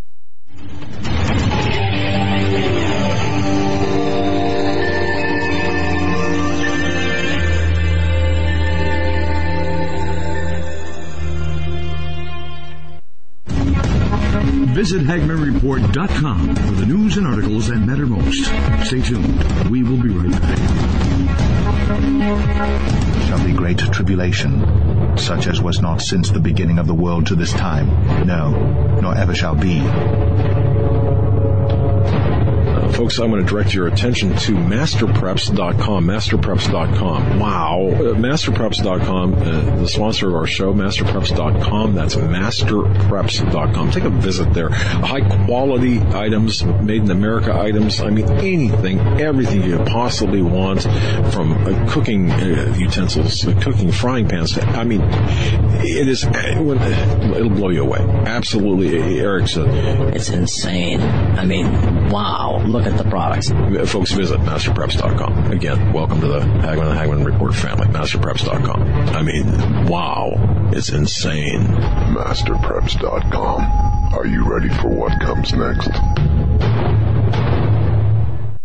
Hi, I'm Grace Gonzalez from Train Close in the Woods. We are an American family-owned company, founded and built on skills and knowledge gained from responding to 18 major disasters in the U.S. and around the world. We found that most people don't have enough food and water to survive, let alone any medicinals to save their life. We are offering 25% off our must-have American Heritage Remedies kit. It contains 12 homeopathic remedies, a booklet that goes over everything in your kit, and our brand new book, Major Disasters Lessons Learned.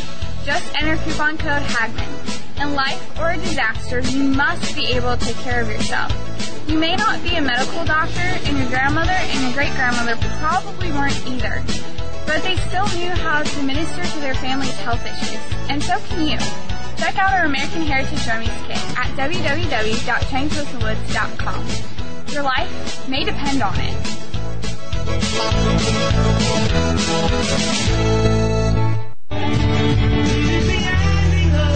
Hello, everyone. This is Joe Charles, the guy whose voice is heard announcing for the Hagmann and Hagmann Report right here on YouTube and across the Global Star Radio Network. There have been many people wondering whose music is being played during those breaks. Well, you guessed it. And we're very pleased to announce that all that music and 11 brand new songs from the CD New Jerusalem is set for release on April 10th for download on iTunes. That means you can help support my ministry and be blessed by this awesome, inspiring recording. I have been fortunate to work with some phenomenal musicians from around the world that helped us put this recording together in the studio. Simply go to joecharlesmusic.com and click on the iTunes link. Or, if you'd rather have a CD, we'll send one right out to you. Just leave me your email and we'll get right back to you. And thanks to Doug and Joe Hagmann for making this all possible. God bless.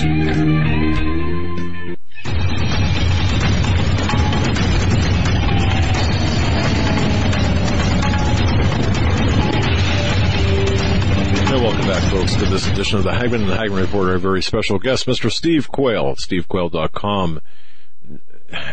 Tim Alberino. T- Two fantastic men. And folks, if you haven't done so already, go to truelegendstheseries.com. The DVDs are fantastic. I mean, it's Hollywood production.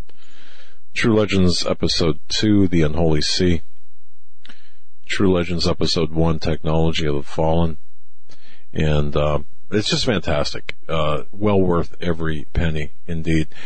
Want to mention portions of tonight's broadcast brought to you by Health Masters, healthmasters.com. We take the ultimate multiple, we take the cortisol buster, the uh, purple sticks, vitamins, all the nutritional supplements out there, healthmasters.com. They've got daily specials. They've got numerous protocols, whether you've got a problem with your joints, you've got problems with your blood sugar perhaps, you've got problems with your immune system, you've got arthritis, any number of things. They've got protocols, uh, nutritional supplement protocols to help you. They do help. Healthmasters.com. That's healthmasters.com.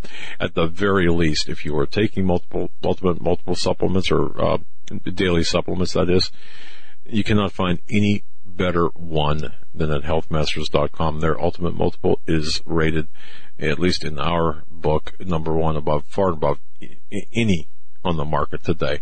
That's healthmasters.com, healthmasters.com, and in the notation, make sure you just type in Hagmann, and uh, they'll get the message, and uh, you, you'll you'll you'll see they'll they'll do some really great things for you. That's healthmasters.com. Steve, gonna kick it over to you, sir. Go ahead.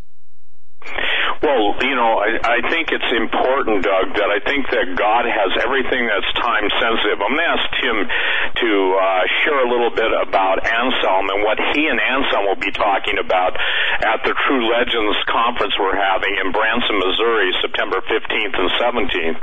And I know it almost sounds uh, uh, amazing to people that we would be doing this so quickly, but I think as God in His foreknowledge, understanding, and in always letting his people know ahead of time what's going on.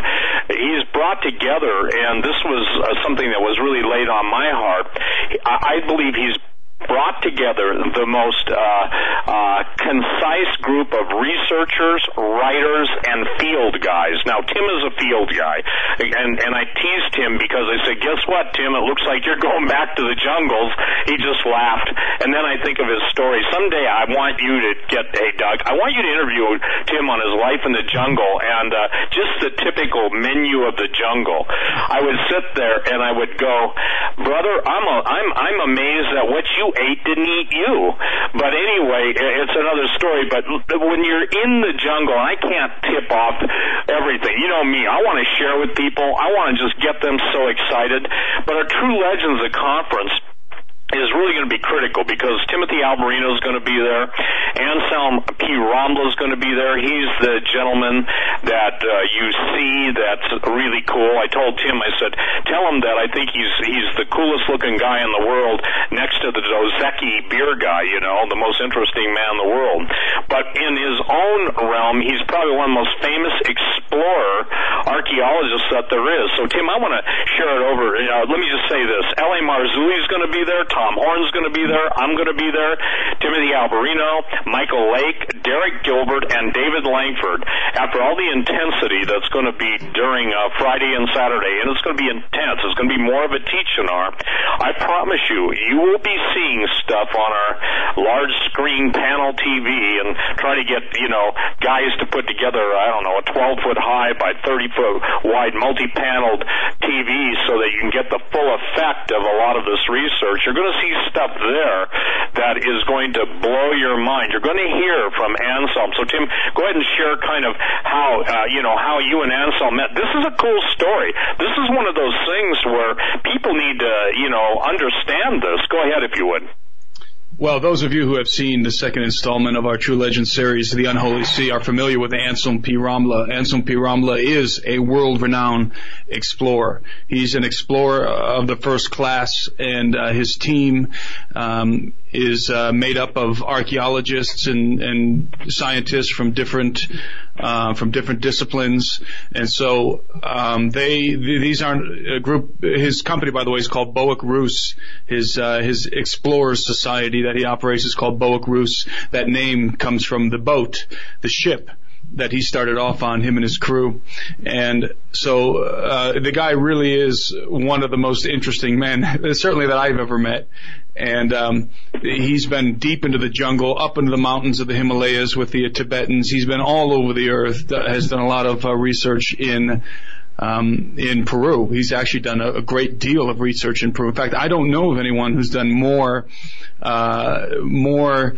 I keep using the word groundbreaking, but that's the word that comes to mind. Groundbreaking, literally groundbreaking in his case, because he they did archaeological digs he assembled a team, uh, his own guys. By the way, he's Spanish. His team is Spanish. They're from Spain, Barcelona, the Barcelona area, and uh, they actually did excavations in in the Cusco region. And and what makes their excavations so unique uh, and so powerful is that the results that that they uncovered, what they found in Cusco, absolutely and unequivocally debunks the standard narrative uh, concerning the Inca, that the Inca built uh, the the megaliths in Cusco, and concerning um, the uh, different ancient cultures in Cusco and the timelines and so forth. Their information that, that what they uncovered absolutely debunks it. I mean, once and for all, it really does, and it debunks it in, in on a scientific platform.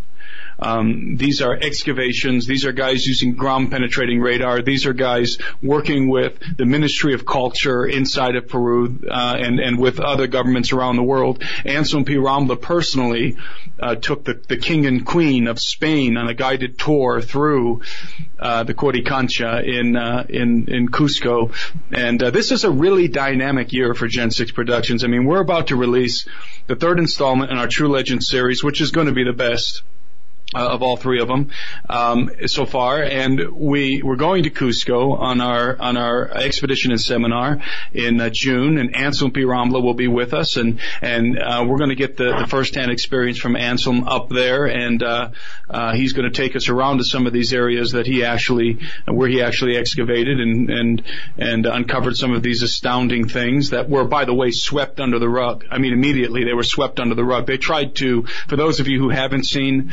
um, uh, The Unholy Sea, the second installment of the True Legend series.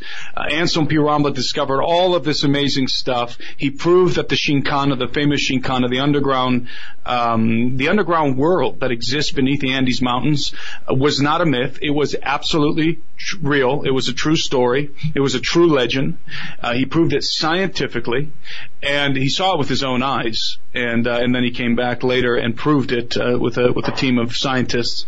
Um, but after after uncovering all of this amazing information, really setting the record straight in Peru concerning the ancient civilizations and so forth, the the uh, Chinkana and and uh, and other things concerning the Inca, rather than rather than commending Anselm, rather than extolling his work and publishing it and making sure it was widely disseminated, um, they they they absolutely turned on him. The press, one of the largest newspapers uh, in Peru, the, the the El Comercio, came out and and vilified him and his team.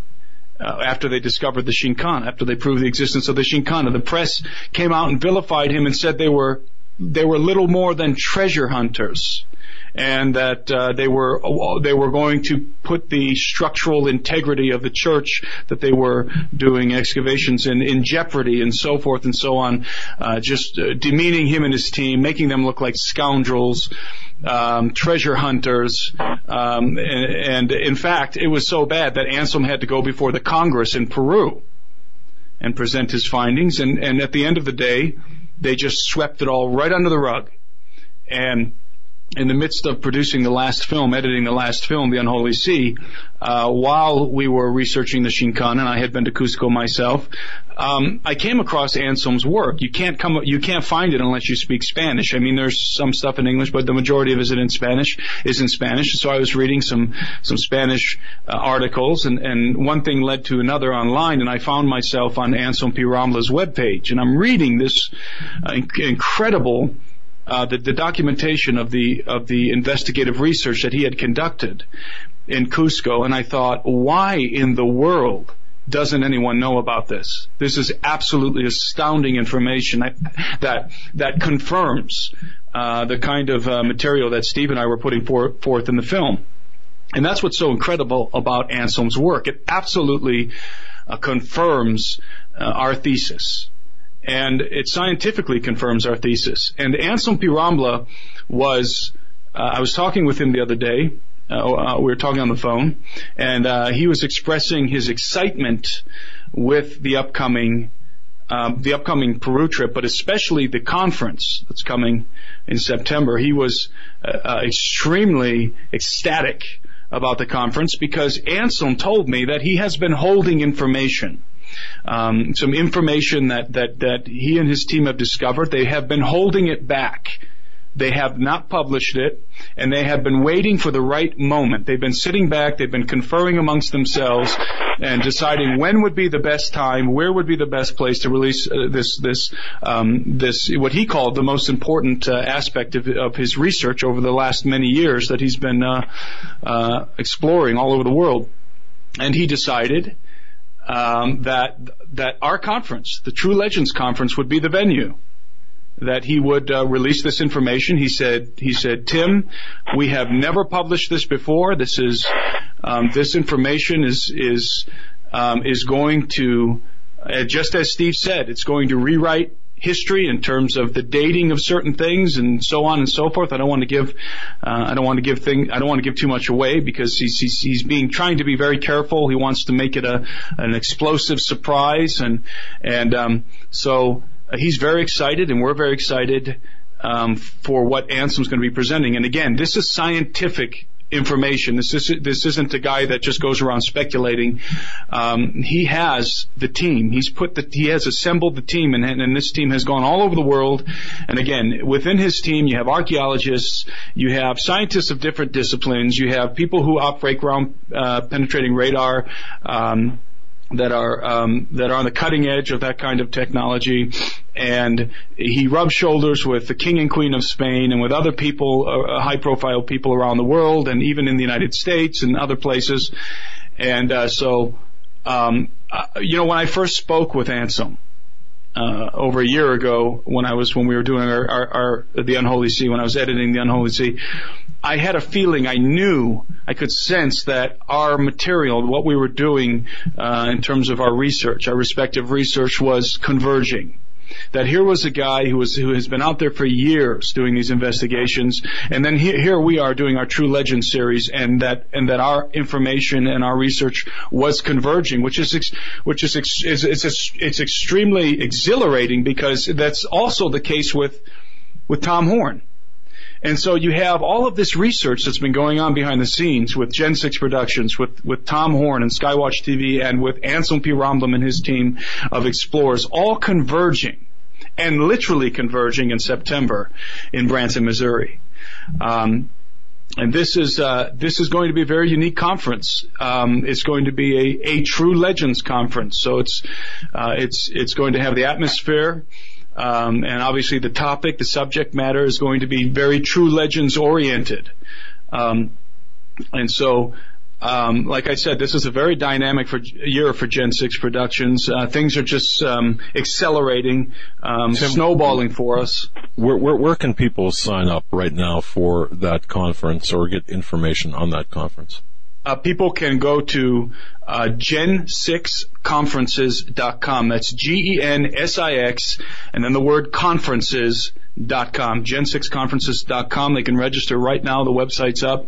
Uh, we got a lot of people registering. I mean, this thing's going to fill out really, really fast. So if, if you're thinking about going, um, go to gen6conferences.com, register, um, and, um, it's uh, it's this is uh, this is going to be um, a conference in which we put together some presentations that absolutely fill in the gaps in the narrative, this this narrative that's been going on for a while now concerning the Nephilim, concerning you know the giants and all this kind of stuff, um, the dating of things, the pre-Adamic world, um, the Tower of Babel, all kinds of, of, of all of these themes are converging and um, that's what that's that's the specialty that you know they would you got Steve with his specialty, Tom, uh, Derek Gilbert, myself, Anselm Pi Rambla, um, and uh, uh, Dr. Michael Lake, and uh, all converging uh, with this research behind us, and and what's so amazing is that it, it all of our research when you put it together, you really get a uh, a well organized and extremely informative, let's call it a briefing, all the way from the pre-Adamic world into modern times. And so, uh, again, we're, we're just really looking forward forward to it. This is a very dynamic year for Gen 6 Productions. We're, we are full steam ahead and, uh, and I think we're making a lot of waves. By the way, for those of you who are wondering, my YouTube chan- channel has been excised from the internet. It's, and it's no longer, it's gone. They took it down with no explanation whatsoever. I had a YouTube channel called Timothy Alberino. Lots of people are emailing me, asking me about it. Why did I take it down? I didn't take it down. Google took it down for no apparent reason whatsoever.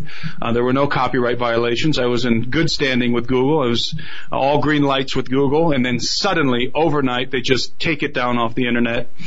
Um, and I tried to appeal, and the only thing that uh, they tell me is that I somehow I I, uh, I breached their their uh, community guidelines or, or some some nonsense. So um, that's what happened. They they just took the took the uh, took the channel down. So. And and I want to say something about that, ladies and gentlemen. In the world of uh, this kind of stuff and the world of fallen angels, I think you got to get over the understanding that somehow these are little cherubs that sit on a mantelpiece. These are the most powerful creatures that were created by God. The angels, all of them were created by God. I believe I have the understanding of that. Out of the fire, God created the angels, both good and bad, before the uh, they were all created good until iniquity was found in Lucifer, and he led the rebellion of one third of the angels of heaven. But it's interesting because God, the Lord God, formed man out of the dust of the earth. But the difference between the angels, and I, I only have a limited understanding of this, Doug, but we were created in the image and likeness of God, and since Eden forward, the devil's number one prime directive has been to destroy that image and likeness. I believe when Tim's channel got taken down, the very people we write about were behind it, okay? And I believe that, and it's so hard for people to understand. When Henry Gruver, and that video will be posted pretty soon, when Henry was in Bozeman, this has to do with the True Legends Conference and everything we do, God had supernaturally translated he, and I believe it was what, Tim, four of the other intercessors to Yeah, Rome. three. And three, okay, and uh, three, and he was four. Excuse me. And so the deal is, is that we got him on, you know, high def TV and pray for him because he's an amazing guy. He's over in the Orient again, and no man has ever paid the price of that man that I know of on the earth. Uh, you know, having you know almost close to a dozen kids and a wife, and and they fought the good fight of faith and everything. But he was translated. I mean, as translated to Rome, and God had him bind two, uh, you know, fallen angels that had held up the apostolic and the prophetic ministries for 2,000 years. And when he talked about the giant chains coming down from heaven, now let me fast forward, okay? Uh, in 2005, I was told by uh, multiple four-star generals and given the same exact description of what the fallen angels look like. If you want to go to Genesis 6 giants.com and go into the illustrations, look at the angels with the giant chains. And the angels, the fallen angels, under the streets of Rome, guess where all of our problems have come from? Under the streets of Rome, above the streets of Rome, and in the air, uh, you know, with people who have been sent by Rome.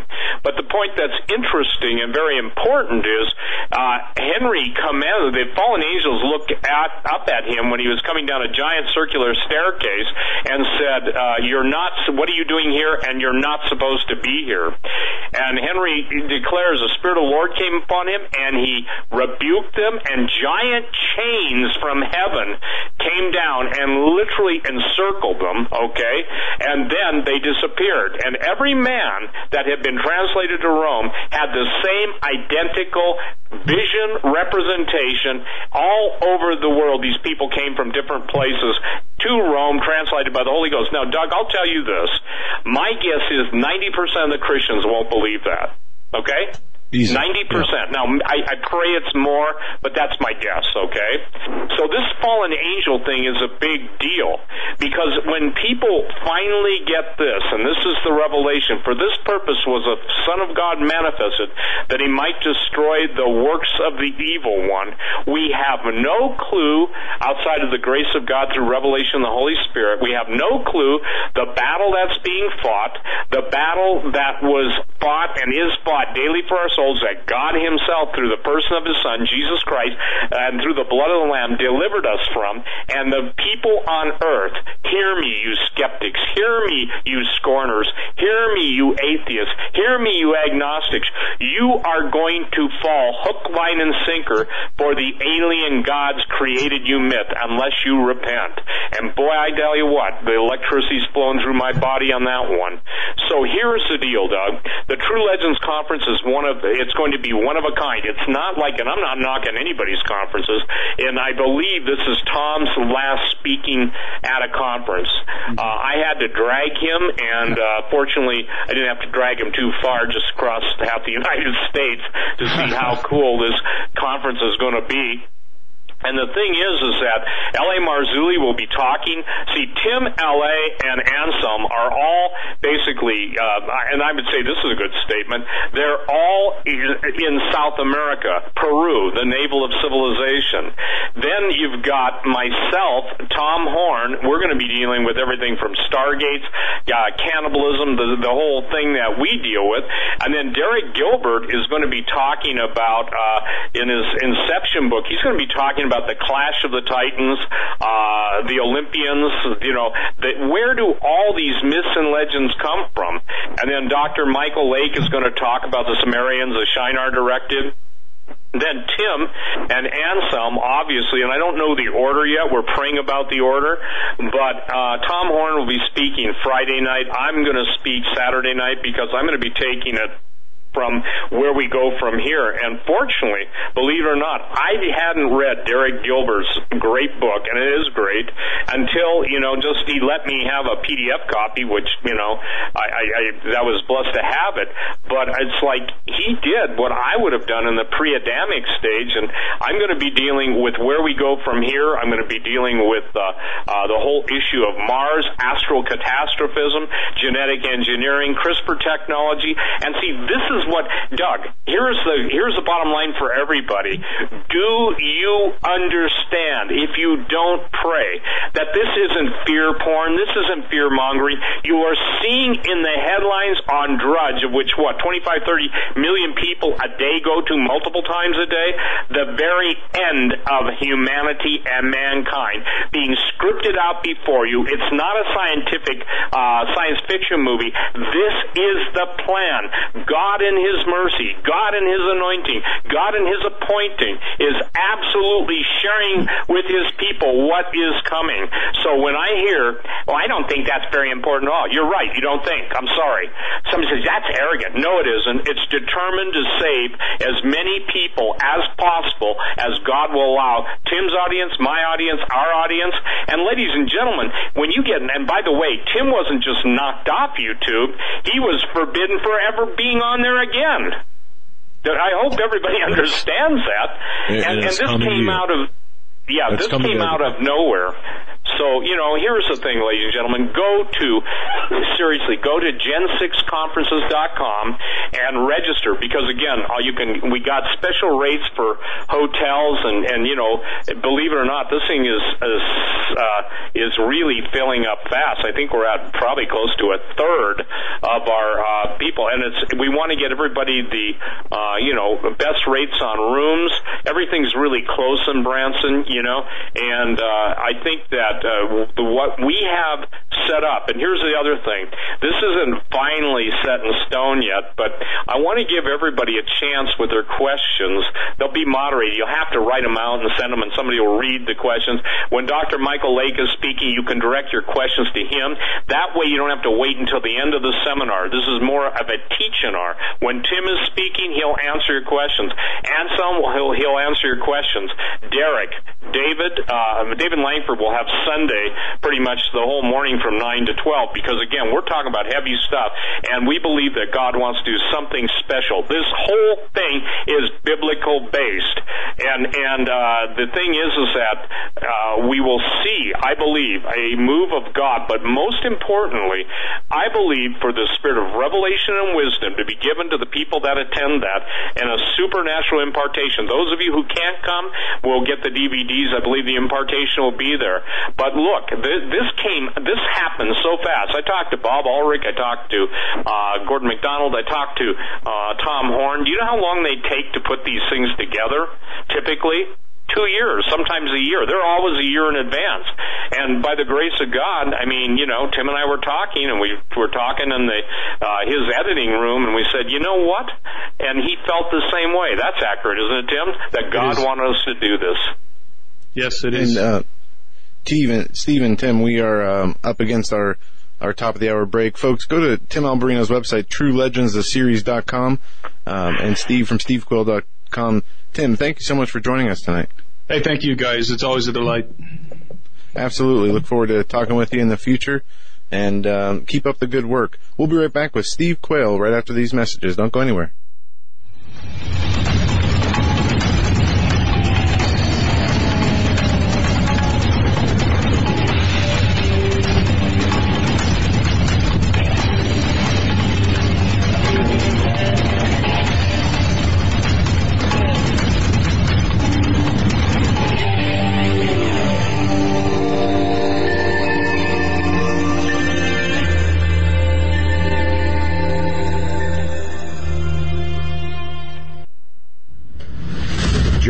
Kind of thriller predicts the future? In three days in the belly of the beast, Daniel Holdings wrote about the God particle before CERN actually discovered the God particle.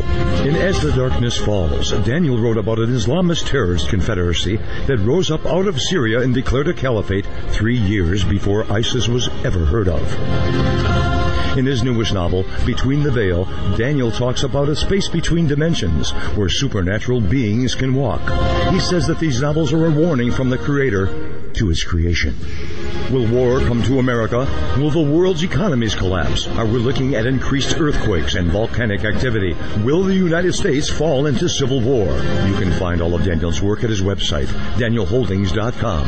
That's danielholdings.com. All of these things and more are talked about in Daniel's books. To find out what's coming next, go to danielholdings.com. Worldwide demand is making coconuts one of the highest yielding cash crops available today. Coca-Cola, Pepsi, and many high net worth individuals have invested billions of dollars into coconuts for strong growth and solid long-term income. Yields could be as high as 18% or more per year. Capital appreciation and exceptional income for up to 60 long years would be an absolutely brilliant investment to pass on to future generations. Diversify wisely with direct ownership of fully managed coconuts on prime farmland close to the beautiful Costa Rican border. For more information, qualified accredited investors should go to profitsincoconuts.com or phone 855-888-6288. That's 855-888-6288. This announcement does not constitute an offer to sell securities or a solicitation of an offer to purchase. Offer made by prospectus only. 855-888-6288 or visit profitsincoconuts.com. Profitsincoconuts.com. You may never look at your city, town, or its people the same way ever again. Stained by Blood, a murder investigation based upon a true story by private investigator Douglas J. Hagmann. Using the character Mark Stiles, Hagmann takes you on a journey behind the scenes where the homicide becomes a secondary to an underworld of satanic ritual abuse, child abduction, and even mind-controlled experimentations. For five years, a brutal killer remained on the loose, free to kill again. As Mark struggles to navigate the maze of bizarre twists and untangle a web of deeply hidden secrets kept by some of the most powerful and influential people in his community and beyond. Stained by Blood. Order your copy of this engaging novel today at HagmannandHagmann.com and click on the link. Stained by Blood at HagmannandHagmann.com and click on the link. Stained by Blood.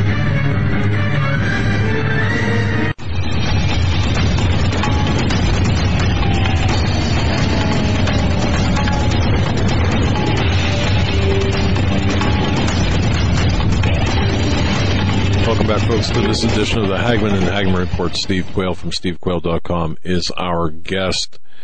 Um, a true friend, a true friend of personal. He's a, he's a professional colleague and, of course, a friend of the show. His website, stevequayle.com. And, of course, uh, well, bookmark stevequayle.com. Before I get back to Steve, folks, MinutemanStove.com. The best rocket stove on the market is you can get it right at minutemanstove.com. Let me tell you something. Uh, we spend a lot of time preparing and we spend a lot of time preparing with food items and putting things away in our pantry. But how are you going to cook that food? Well, you can have, there, there are a number of ways to go. I found the simplest and here's my favorite. This is the Cadillac of rocket stoves. It's Minuteman Rocket Stove at minutemanstove.com. These Minutemen rocket stoves, they're small, lightweight, wood burning, every bit as powerful as a kitchen stove, nonetheless. And you know, with decent wood, it's virtually smokeless and self-contained for clean storage and transport. And because it's so efficient, it cuts down on your chores to gather wood and such, and you don't have to use that much relative to an open flame fire. So don't rely on gas or fuel stoves, because eventually that, that, that fuel will run dry burning wood inefficiently. That, that requires a lot more manual labor. The Minuteman solves all of these problems. It's easy to use. Prepare your family, prepare yourself, order a Minuteman rocket stove today. It's going to make rough times, inconvenient times a whole lot better. These products are all handmade. They're made by hand in the United States. I'm proud to own one, and I'm certainly proud to recommend MinutemanStove.com. They're made in North Carolina, extremely rugged, come with a two-year warranty. To date, no one has taken advantage of that two-year warranty. It's fantastic. oh, and by the way, I just want to give a shout out to Brad from Full Spectrum Survival. Folks, if you go to Full Spectrum Survival YouTube, take a look at their latest, Brad's latest YouTube there with respect to Iggy Azalea, this 26 year old rapper, I guess, and watch that video, share it, pass it to everyone you know.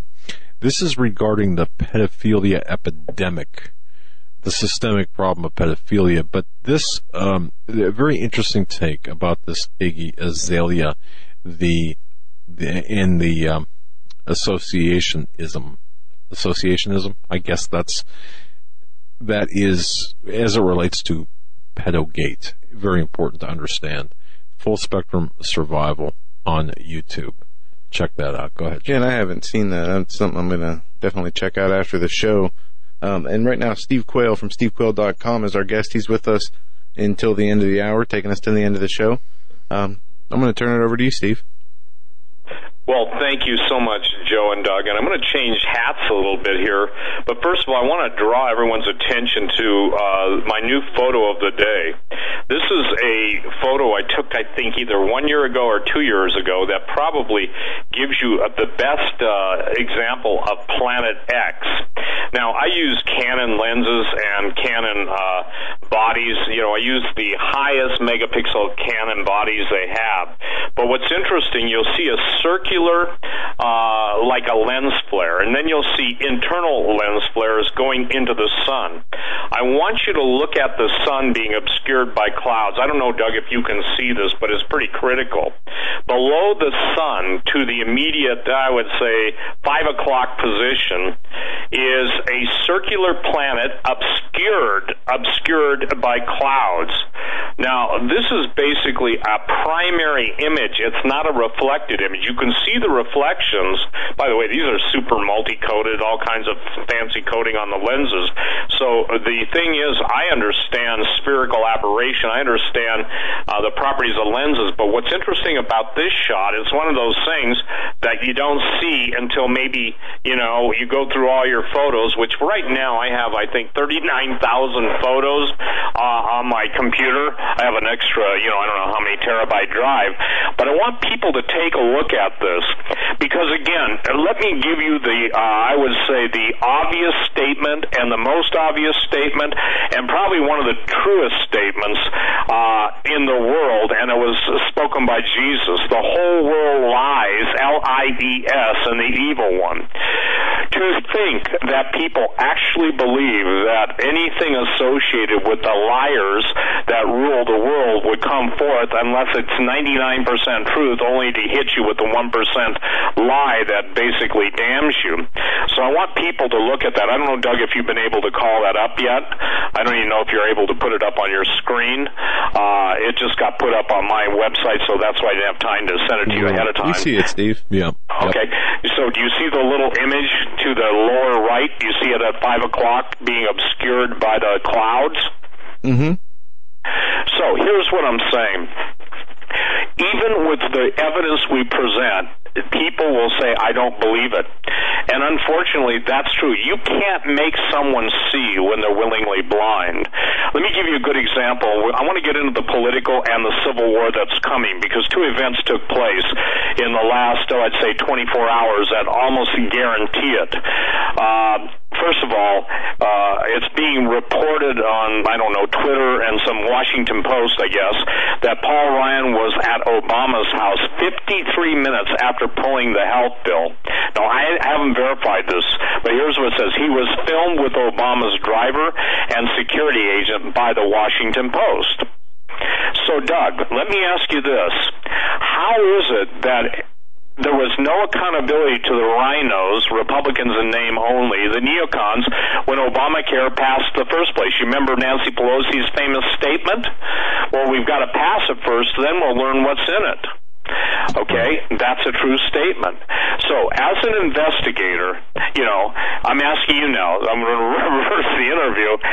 If you knew, and and I don't know this to be a fact. I'm just telling you what's being reported. That Paul Ryan was at Obama's house 53 minutes after pulling the health bill, and that he was filmed with Obama, his driver, and security agent by the Washington Post. Would that maybe put things into focus for you as an investigator quickly? yeah, uh, th- there's something terribly wrong here, Steve. We know that. It, it's a uniparty system, of course. It's uh, globalist, you know, versus all the rest of us. But yes, what? Okay, so it would ask the question: Where where do his loyalties lie? Yeah. Why? Yeah. Yeah. Exactly. wh- I mean, why would he ever um, meet with with the former president? There's no uh, legitimate reason there, especially right after the the pulling of the health care bill. It just seems very suspicious, especially with Obama's role uh, being so active in trying to undermine Trump. Well, maybe they're bosom buddies, and I'll leave that to uh, the discernment of people who may be understanding that. There's something weird going on. You know, hey, all I'm saying is they're bosom buddies, and the deal is, is that you know, even if this story turned out to not be true, there is the ongoing statements of Ryan that are recorded that said, you know, he's not going to go along with anything that Trump says, and he's done everything he could during Trump's race, President Trump's race, to follow him. Here's the question everyone in America is asking, and if if if I would ever get a chance, Mr. President, a house divided against itself cannot stand. Look at all the Secret Service failures, almost that in even to the disabling of the sensors on the fences. I'd have that guy's ass up before a congressional. No, forget it. I would have that guy number one filed and uh, fired, and I would also check out the files on him because listen, if you have the responsibility of the President of the United States' life and and you are uh, you know accountable for it, then whoever disconnected those sensors, which by the way have been reinstalled, would be I would say guilty of complicity in some form of nefarious attempt on his life. Uh, I forget, Doug. You probably know the name excuse me, the name of the guy that's a Secret Service guy that basically uh, made the statement. He was a head, I think, of Secret Service, and he said, as long as President Trump stays in the White House with his contemporary Secret Service, his life is in danger. Is that not accurate? Yes, sorry about that. Yeah, um, yes, and and this reminded me, uh, Steve. I was thinking about a couple of things you had said. This predates the inauguration, and about uh, you, you had posted several or a number of articles about this and predates the inauguration, and I do believe that, that we're seeing a 1963-ish environment. Of course, I'm referring to uh, JFK. Um, I'll just leave it at that. Yeah, you're exactly right. Well, here's the thing, ladies and gentlemen. Again, everything I say, I've had a statement on talk radio. And look, I expect, obviously, the days of all of us, uh, you know, God forbid, it's known only to the Lord how long any of us stay on. But, you know, here, you can always tell when you get too close because obviously Andrew Breitbart did, and he died within minutes after the National Defense Authorization Act went into place. You can't drain the swamp when you basically have taken the birth control pills against the swamp creatures away and tell them to go procreate. So, in essence, the dangling puppet strings of the shadow government. Look, these guys want a provocation of World War III. They want everything. And again, to the Christians, that all you want to do is tear up Trump and tear up me and others. I want to say this again, Doug, because people have, I would say, simultaneous problems with their own memory. I believe that Donald Trump is being used by the living God as the prosecuting attorney to show the depth of wickedness and depravity even within the Senate, the Congress, and the judiciary. Not to mention the total uh, uh, failure and falsehood of all national security. Ask yourself this, ladies and gentlemen: If World War III is such a threat, why is everything turned internally and not externally? How about this? This is when uh, this is the uh, let's see who did this Christian truther. The masses are useless. Time to depopulate. Amazon, Google, Facebooks are the gods now. Best selling New York Times author states. Isn't that now? I, I, this is up on my uh, website. The masses are useless. Time to depopulate. Amazon, Google, Facebook are the gods now. Best-selling New York Times author. Animal Farm. All of us are equal. There's just some more equal. And so the thing is, is that uh, uh, as as we come into this time frame, I want to throw everybody back to take everybody back to the year, man, probably I think it was 1986. Okay, and it's Dimitri Duduman, and I've seen all the trolls, the voles, the the uh, walking lizards, you know, saying he didn't really get that. It still remains to be seen. I believe he was a God-given prophet, brought from Romania to the United States, couldn't speak English, and probably one of the clearest prophetic voices during that uh, the decade that God had him here. And he had visions, not just dreams. Now listen, we have been given a timeout. We are going to have the Great Tribulation. We are beginning to see the full manifestation of evil, unlike anything we've ever known in our generation. And even knowing history, if even uh, go back to, uh, you know, Europe, outside the French Revolution, and taking a bunch of people to lunch, and then obviously during Victorian England, I don't know if people know this, but cannibalism was an unspoken delicacy in some of the most powerful uh, lords and uh, ladies of the house. I, and I don't know if you knew that, Doug. But beyond that, we're seeing things now that basically uh, are reminiscent of the Old Testament. There's 20 different uh, passages in the Old Testament when a nation comes under judgment, cannibalism ensues. And unfortunately, the reason why this happens is because the devil literally wants to kill every last man, woman, and child. Jesus said it this if you've got a problem with this, number one, you've got a problem with Jesus. He said, Except the days be shortened, there be no flesh left alive.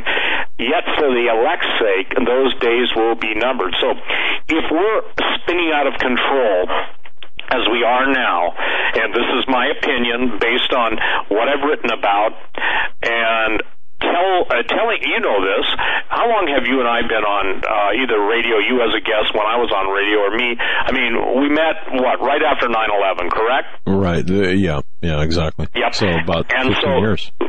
15 years, maybe even 16 years.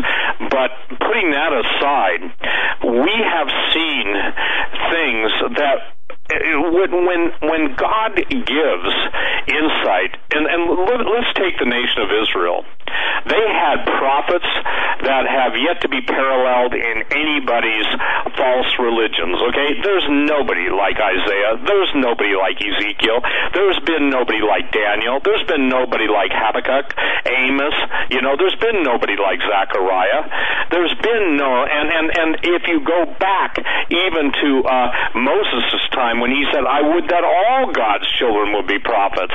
You know, he's basically saying, "I don't want to be the guy that has to hear from the Lord and tell them." And I think under his breath he's going, "Lord, they won't listen to me." And if you know the history of the Exodus, that was a pretty exact statement I just made.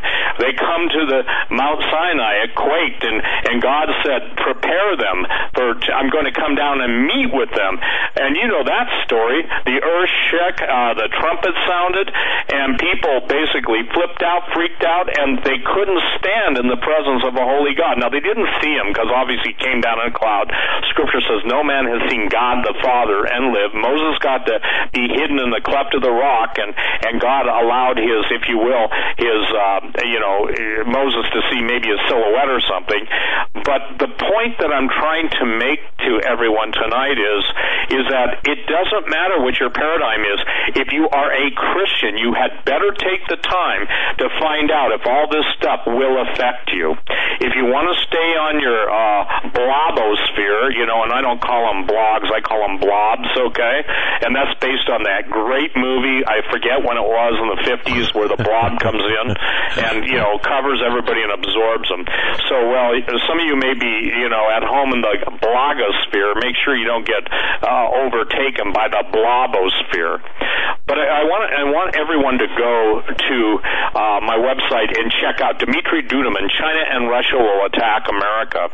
Now, obviously, even in 1986, this wasn't a big deal, and uh, because you know everybody was at détente, and and there were things that had to happen.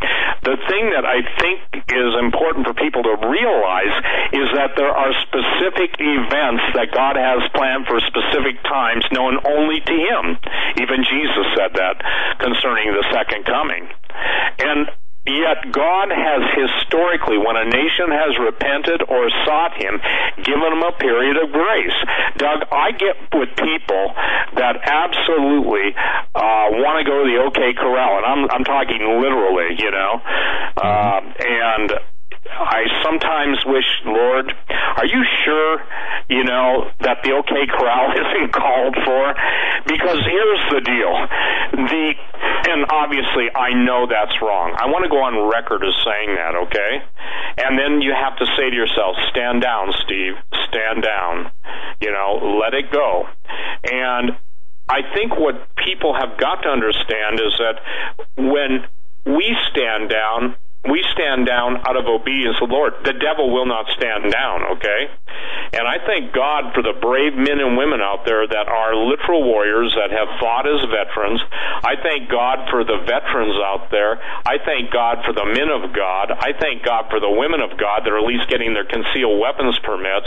And I'll tell you this, I I get feedback from ladies that are astonishing and amazing. Okay, you know, if I had my way, Doug, seriously, and I had the money that would be necessary, every woman that listens to your show, I would buy them a uh, handgun class. You know, and I don't know how many women out there. You know, if somebody out there with all of the money wants to cover that, you know, you can handle your own money, but I'll send them your way because the if you see the Kurdish women, I would hug them if I could get to them, or because look at look at what they put up with. They put up with the slaughter, and you know I remember being on your show, and I talked about the new crusades that were coming. Now you've got Erdogan of Turkey saying there's a new crusade coming, and basically kill the Christians. Now people. Yep. I did say that, Doug. And, and somebody says, why do you always brag? I'm not bragging. I'm putting you in remembrance. That's what the scripture says. Put them in remembrance. Paul said, "I was a brother when I was with you," and he would go in and describe, you know, what what was going to happen. Or Jesus, Jesus told us Matthew 24, Luke 21 you know, God bless Hawk. Man, he's been trying to drive that that those scriptures home, and I, I I've seen some of his criticism. I wish he'd know there's more than the uh, than than that in the Bible. Evidently, God's telling him to keep saying that. And and see, this is this is something, Doug, that's really critical because here's what's going to happen, in my opinion. On the front of Drudge tonight is there was a story about Sessions, Attorney General Sessions, is going to deny federal funds to sanctuary cities. Now, yep. where did all of the immigrants that were brought in, especially the military age men without women and children, where were they placed?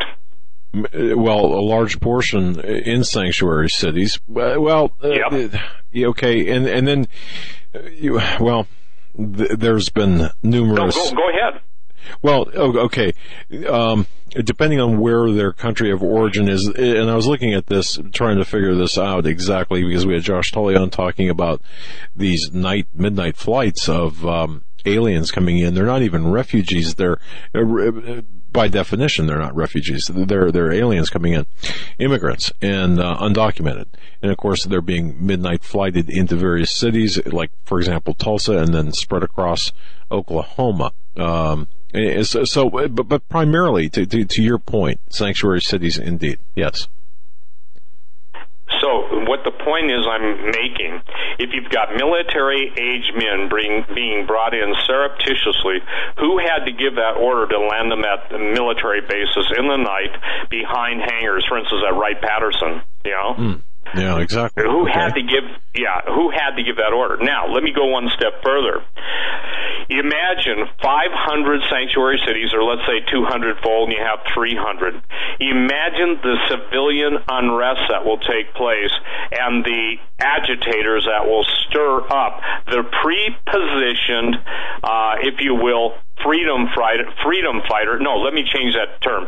Freedom destroyers from the Middle East. Okay and then ask yourself this. Now, of course, I'm just being hypothetical. of course, Doug. And imagine that all of those weapons that were bought with billions of rounds of ammunition and billions of dollars were strategically placed in warehouses close to the sanctuary cities. And imagine. That's a good point. Yeah. You said Yeah, that okay. earlier. That, that, that's Yeah, a great well, point. The light bulbs start to go on, okay? So imagine that the whole plan was to identify these cities, pre-position armed and trained men in those cities, and oh, by the way, they're very close, some of them, to the, what, 35 known uh, uh, terrorist training camps in the United States, and of course, we don't want to deal with Buffalo, New York, do we, Doug, you know? I mean, Yeah. you know, that's a private joke, ladies and gentlemen. Even the President Bush, the young one, basically said they were considering having to do something there after you know his defeat. But again, by the way, I'm not a fan of his. But the point being is, is that Doug and I were on talk radio talking about that. Hey, you got to do something. You got to do something. And boy, you couldn't believe the threats, the denials, and the repercussions and the counter uh, stuff we put up with. Remember those days, Doug? Oh man, I'll tell you, I, I was talking about that last week. We had, um, we had Dr. Paul Williams on. He wrote the Day of Islam and we were talking about Best Street, the Best Street location. Um, and, I want to just be very clear, okay? This, this, uh, this location on Best Street, we are not alleging any, uh, criminal wrongdoing, but certainly a lot of curious activities. And it's, uh, yeah, and, and uh, from what we publicized, what you publicized, Steve, and what I publicized, you and I, re- we uh, we had a FBI visit and um, them saying, "Hey, you know, you better up your security." You had death threats, and we had death threats. Tom Barley had death threats back ten years ago. Yep. From WB. And again, Yep. you know, uh, and ladies and gentlemen, you know, Doug investigated him, and it's interesting when we produced all the evidence. You know, I had a local agent. I live in Montana, and I think the district office was Salt Lake or is Salt Lake. Some of the stories he told me, he it ultimately caused him the frustration. Is he quit because he was told to stand down. Bozeman's a university. We have a lot of electrical electrical engineering. We've got really advanced chemistry here. Believe it or not, there are some really famous guys and ladies here that are world class scientists. And guess what? He started investigating uh, Middle Eastern students and also Chinese students, and he basically said, "Steve, I can't do this anymore. Every time I turn over something, I'm told to back off and stand down." So the question I want to leave with your listeners, of course, if we're dealing with a hypothetical case, why in all the history, whether you're dealing with the British issues, the uh, German issues, why are all the terrorists known but never stopped ahead of time? Now, to that, I wish we could turn on the Jeopardy music. I wish we could, you know, um, uh, give the time and, and let somebody hit the button. I'm uh, trying to. Uh, I find if I be sarcastic, I won't get in trouble if I if my tongue slips and I'm I'm asking the Lord to wash my heart out with soap because then my mouth will follow suit, you know. And I'm talking about the blood of Jesus. Here's what I don't understand, Doug and and I really don't get it. How the Christians can embrace or claimants, thank you, Lord, claimants can claim all the counter biblical principles and still claim that term, okay? Does that make sense to you? They want to say that God's a she. Gaia may be a she, but the living God is not, you know? And, uh, you know, uh, the idea is, is that Adam was created before Eve. I know that makes a feminist wrong. You know how I know that? Because if he created a feminist in the beginning, guess what? There'd be no Adam. She would have tagged him the first date. A tag meaning probably beat him up. I, and I'm being ridiculous on a for a purpose. I want people to think these things through. Okay, if the Messiah was coming through uh, the pure genetic stock, then the devil would try and do everything he can. Now, get this: it's the same thing that the the Muslims are practicing in breeding. They're making the statement: our women's wombs will be the ultimate weapon we defeat you with. So what do you do with American Amer- American uh, historically once males? You load them up on xenoestrogens coming out of the plastic. You load them up on vaccines. You dump tons and uh, not even tons. You dump uh, uh, millions, if not billions, of tons of birth control residue into the public water, and it's estrogen. The estrogen estrogenates men. They no longer can grow beards or grow facial hair. The majority of young people, and and I would say this: there are exceptions. That's due to their genes. But when you see the snowflake generation, I will say this: what went wrong? You know, I mean, I guess basically they must have inherited the genes of howdy doody.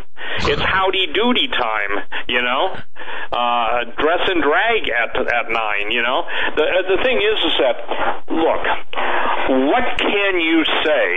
And this is true. Uh, this is rhetorical to everybody listening. What can you say to get people who think you should be wearing tin hats? My answer to that is my tin hat will keep my um, posterior from getting cooked. Will your denial do the same for you? And I say it a little more bluntly, but because you know I want to honor you and not get too uh, too blatant, I want people to understand that. The idea is simply this: we are seeing right now the greatest deception unfolding with the greatest amount of apathy, denial, antipathy, and just simply uh, who cares? You know, uh, it's party time. And if you look at, I think what was it? There was a story that the majority majority of the people that are being protesters and stuff, I think it was what, 70% or 80%? I know Susan Duclos has a percentage in one of her articles, you know, but, uh, of the snowflakes, they live at home with mommy and daddy. Oh yeah, it's incredible. What? What did mommy and daddy decide they wanted to live in Woodstock forever? You know, did, did, did do they want to listen to uh, you know the the the you know the protest uh, music of the '60s? Now listen, there are events moving so quick. Again, I want people to go on my website. I posted Dmitry Duduman. China and Russia will attack America. You know, the idea is this there are men of God. The Bible says, Surely the Lord God will do nothing except he reveals his secrets to his servants, the prophets. God says, My people are destroyed for lack of knowledge. Jesus basically said, If I've told you earthly things, you believe me not, how can I tell you heavenly things? And brother, I can't cover 66 books in one show, okay?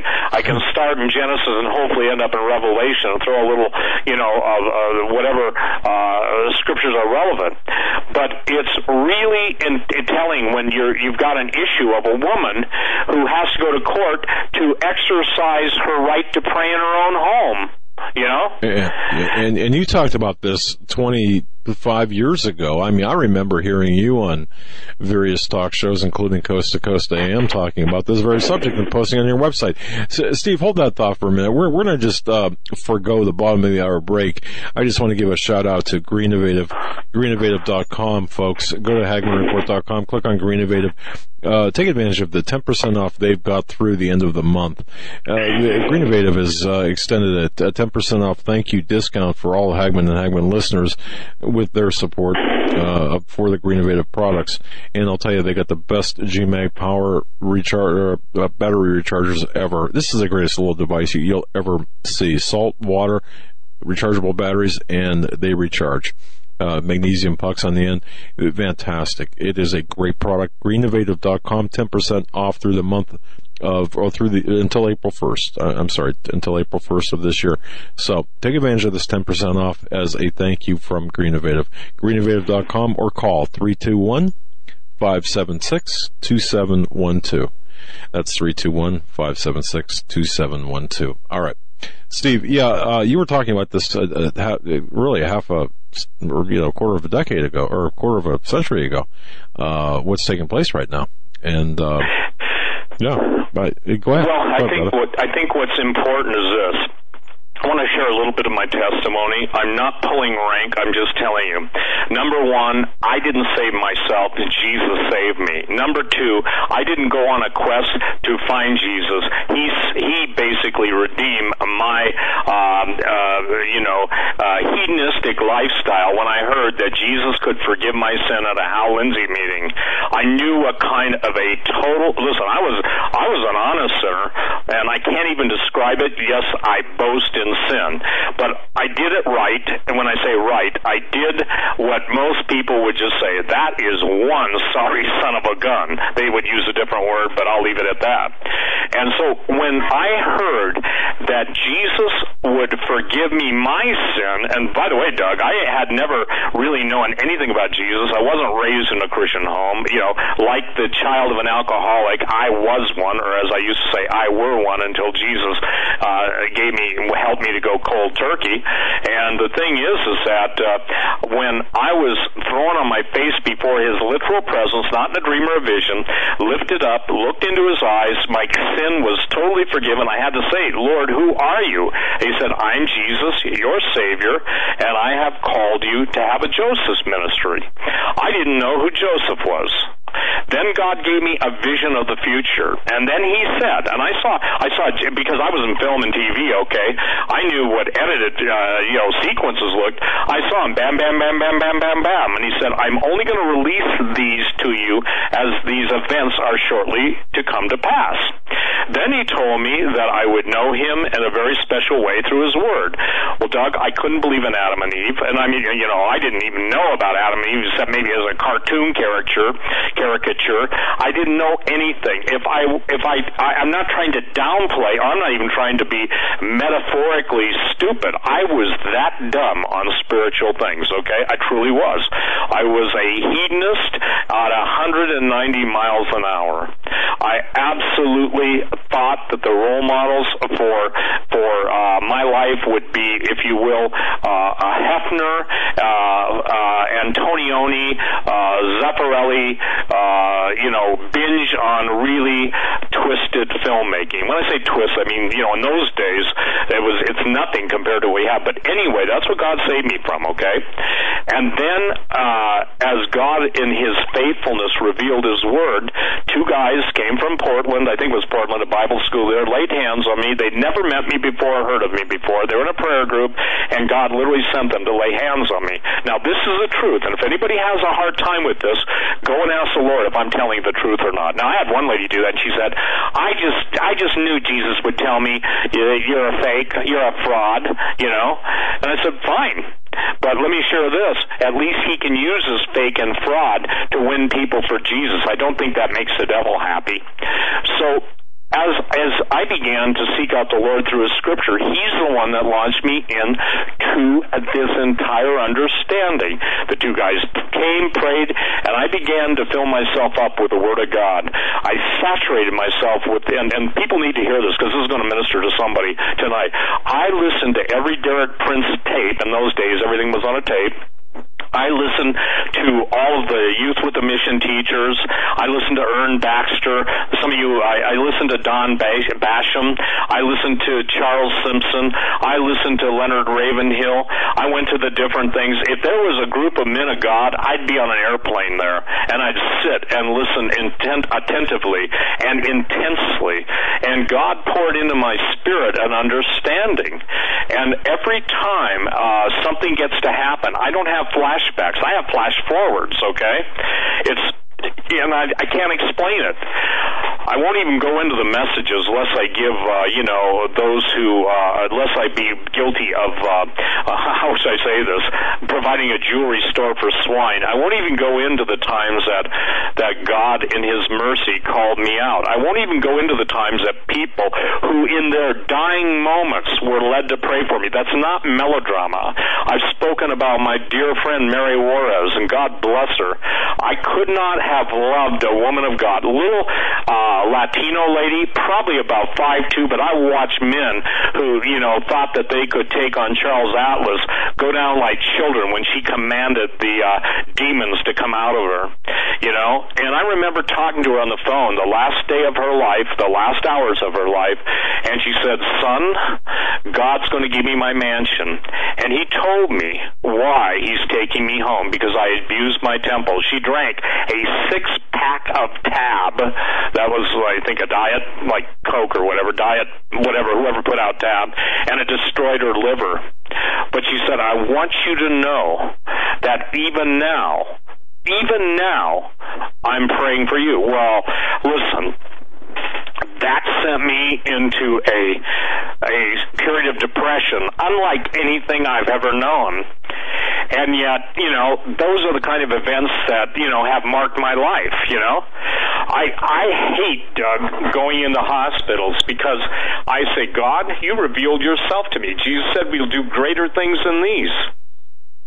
I walk into a hospital. I want, and I'm serious about this. I said, if God would grant me the anointing, I would literally, and by the grace of God, I'm not bragging. I can't do this. I go into every hospital that's a veterans hospital, and in the name of Jesus, command them all to be healed. And and I'm I'm I'm not a lunatic. I'm not crazy, but this is my heart's desire.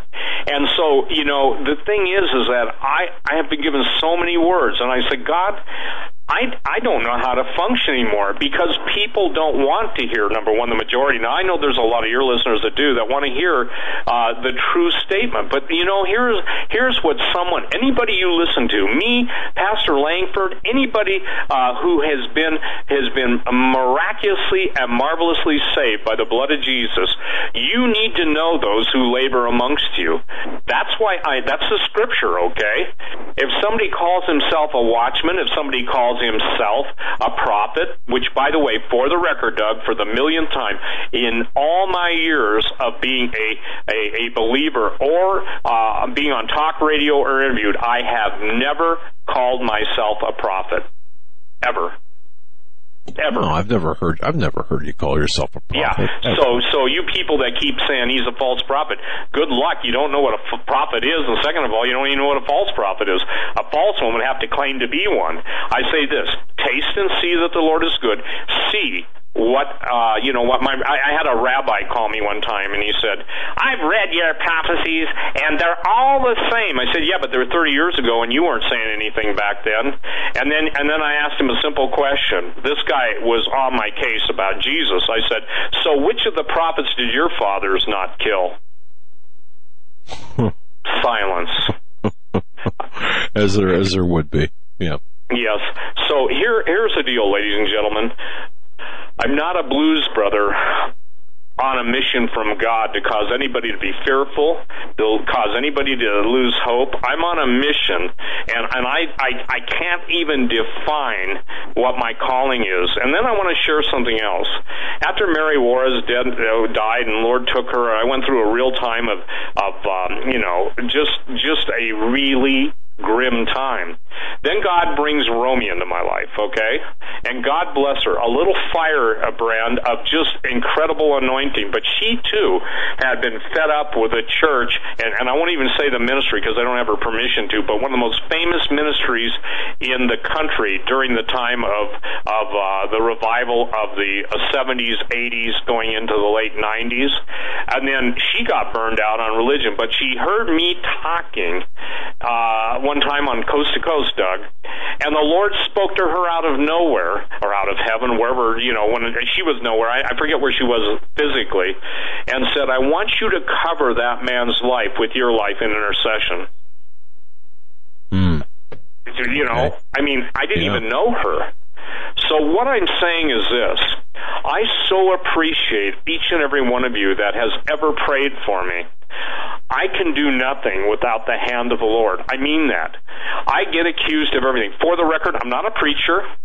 I, I guess I, I have some teaching ability, uh, I've been a writing ability, but I'm a business guy. And, you know, I, I think the scripture is, is that, you know, whatever state you're found in, whatever you're doing, do it as unto the Lord wholeheartedly. If if I were to count the amount of false witness born against me, I don't think you know I don't think I could do it. I think you'd need somebody that's got a, a supercomputer. Yet the thing that propels me, and I thank you, Doug, are the people who pray because I get emails every day from South Africa. I get emails. God bless the brethren in South Africa. I get them from Australia, New Zealand, Siberia, Russia. I mean, I get them from all over the world. And how these people hear? Guess what? They hear it on Hagmann and Hagmann, which brings brings me to this. Ladies and gentlemen, if you are blessed when David Langford's on this show, if you are blessed by me being on this show, then please stand with Doug financially. I know, I listen, here's what I'm saying. This isn't a shakedown, but those of you who are Christians that believe in tithing and you're out of, of uh, fellowship, why don't you ask God if He wants you to, to help this ministry? Uh, and for the record, I do, and I mean that. And the thing is, I do it financially the thing that's important is that you start to invest in your own, uh, if you will, future and your children's lives. You might find that the guy might come on the Hagmann show and, and be able to minister to you, your grandchildren, your children, and you had a stake in it. You know, it's amazing, Doug. I know so many people that have, uh, and, and I have no one in particular when I say this, but they'll call me and they'll tell me that, that, uh, you know, they, they got great wealth. One of them is really well known. It's not Gary Heavin, by the way. Gary walks the walk, talks the talk. I'm saying another guy, really rich, you know.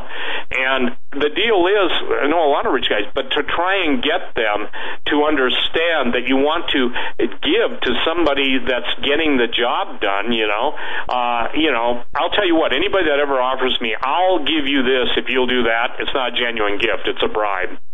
It's not a yeah, gift, it's a bribe. So, and, ladies and by the way, we will not get bribed. We will not ever be bribed. We will not Right. ever bend. Go ahead, sir. Yep. Well, the deal is, is that you know, I, I can tell you this that you know what it's like. So, for those of you that don't know what it's like, you know, um, uh, I, I, I'm just telling you this: that if you have been blessed by the Hagmanns, if you are blessed by Doug and Joe, if you're blessed by the guests they have on, and I don't know, Doug, there is no bigger talk radio show, and it's God that raised you up. No matter what the Certainly devil say, us. no matter what the skeptics say. So, ladies and gentlemen, I'm asking you. Look, if each one of you that's listening to this thing, send them five bucks, send them ten bucks, but send them something. Invest in your future, and and, and I'm seriously that because Doug. I mean, I went on your radio program. I remember talking to you, brother, and you remember talking to me when you know seriously, I was thrown in the towel. I was thrown in the towel, and and again, you know, um, I'm not proud of it, but I was. And the word r- fitly spoken season, you know, and there have been times you've spoken into my life. There are times that uh, someone will send me a really lovely uh, email. I'm praying for you, uh, Beata. Thank you. All of, and I, there's too many people that are out there to name. But I want you to know something. I'm not trying to be a generalized jerk. I'm trying to be a very grateful man, and I refuse, okay, not to acknowledge the people that the effects. Here's the statement: I may have a mouth, I have a forum by the grace of God, thanks to you, but it's the anointing of God in response to the people's prayers that have propelled me to the point where there are people listening around the world. Now, I know a lot of people want to kill me. I know a lot of people want to, you know, uh, one guy is nothing more than a disgusting pervert that thinks that uh, going around fisting somebody is just, uh, you know, uh, dessert. And, you know, there's, if I, t- ladies and gentlemen, I can't even put on my website, I won't even talk about some of the vile creatures from hell. But I will share this to you, and this isn't a woe is me. Uh, look what I've gone through. This is a praise be to God. He raised up Doug Hagmann in the name of Jesus. Please stand with him. Please stand with him. And Doug, and in all the years I've known you, we've been friends together, you've never ever asked me to do that. As a matter of fact, I believe sometimes I've embarrassed him. I don't mean to do that, but sure as shooting, there are people out there that can afford to stand with you. And this isn't a guilt trip, but remember this it's easier to give now than uh, stand before the judgment seat of Jesus Christ and he asks you, What did you do with what I gave you? And you say, Well, Lord, I did nothing. I just buried my talent. Municipal And- and bonds, you know- treasury bonds, nothing Exactly. will save anybody. And you, and you know what, Steve? R- right now, it's getting harder. It's getting more difficult. You know, the censorship. We had talked about this earlier. Uh, Tim Alberino. It's interesting how his YouTube channel just got just got wiped out. The, the censorship um, that that that is taking place all across the board. The fact that they're hiding the uh, the real truth, and especially when we bring information of a spiritual uh, nature, and we mention, of course, you know, Jesus Christ as our Lord and Savior. Oh my goodness, there it goes. You know, you, you won't find that video oftentimes, or uh, that particular audio. You'll have to hunt for it. So this is a war, and uh, and and so the you know the uh, operationally speaking, we have we all have to stick together as Christians. We really do, and have to uplift one another and not tear each other down. We have to uplift one another and really. Um, fight the fight. And I know you've been through it, and I know that you've you've experienced some horrific uh, stuff. And folks, I I'm not going to tell you what's you know I mean I, I could, but y- it's Steve's right. I mean some of the stuff he gets is just beyond even comprehension. You'd have to dig really deep to find. Uh, well, I, I just you just can't even comprehend what uh, what he what Steve puts up. So. I'm Me too. grateful to everyone out there that prays, okay? Now look, I would love to tell you what's going to happen, and I can tell you, but I'll do it as the Lord tells me to do it when He tells me to release it, okay? I'm telling you the next thing to come on the scene, and somebody said, You just said that. Yeah, I said it, is Mars. Now you've got movies about Mars, a single life form that uh, basically is taken into a lab on the space, uh, uh, whatever, space station. You've got everything going down related to Mars. You're talking about microbes and meteorites in the Lake Vostok under Mars. You're talking about 2,500 species of unique, uh, uh, you know, sea life microorganisms that have been there forever. You mark my words, the parallel between Earth and Mars, only those of you with ears will understand this, is the same war that was between Cain and Abel. It is the same war that is between Isaac and Esau. It's the same war. It's the same war. Isaac, you know, the, here's the thing, Doug. The, uh, the idea that people cannot recognize that there's almost always twins in the Bible and the war begins in the womb. And it's fascinating to me that now that Mars, how could I know that? I can tell you this, without the Lord, I can do nothing. And I'm giving him credit because that's who gave it to me. So ladies and gentlemen, please understand we are going to see a civil war in this country. Blood is going to be spilled. When I said that 25 years ago, everybody, everybody uh, said, "You're crazy. You're just, uh, you know, whatever, a right wing fanatic, uh, whatever they could call me." But I want to share something with you. The Hand of Help Ministry. Go to handofhelp.com. I want everybody to do that. This is your homework tonight. We're coming to the end of the show. Handofhelp.com. Before you read the visions of Dimitri Duduman, I want you to pray. And I want you to say that just pray like this Lord Jesus, I ask you to show me if this is truly from you. And then I want you to ask the Lord to reveal it to you from His Word, okay? Nothing God speaks prophetically will be contrary to the Word of God. Nothing. Nothing. Nothing. Handofhelp.com. And, you know, what, what I think is important, Doug, is this there comes a time, you know, and I know I'm on borrowed time. I don't mean with my life necessarily, but my website. And I just think that people have got to uh, to get to the they've got to get a grip on it, okay? If it doesn't bother you, you love your wife, I love my wife, I love my kids, I love my grandkids. And when I think of what these devils from hell, these damnable heinous creatures from the slime pit of uh, perdition have in mind for our kids and we've seen it, but we never apply it to our kids, you know? We see the perverts, the pedophiles, the cannibals, the spirit cooking, the disgusting things, and yet we can't relate it to us. That was somebody's daughter that they raped, murdered, and mutilated. That was somebody's son they raped, muted, raped, mutilated, and murdered. That was the child of God, the heritage of the Lord, and yet nobody gives a darn. I would like No. to be more pronounced, but they don't. They just don't. Sadly, not today. No, it- it's it's uh, we're we're seeing this this indifference envelop the land, and especially the Christians, and it's bothersome. To me, it's, it's troublesome. Yep. And and so you know, given the fact that we are uh, where we're at, I I'm astonished. I link to different stories, okay, as we all do, and it's the story we link to, not to the ads. And I put up a, a thing on my website for everyone's benefit. The, I asked, "Do you want me to continue linking to stories with the Daily Mail? Yes or no?" I got a hundred and five yeses, probably 75, 80 percent women. I'm not kidding you. Yes, and I got three no's. No, I got five no's. I just got another one right now.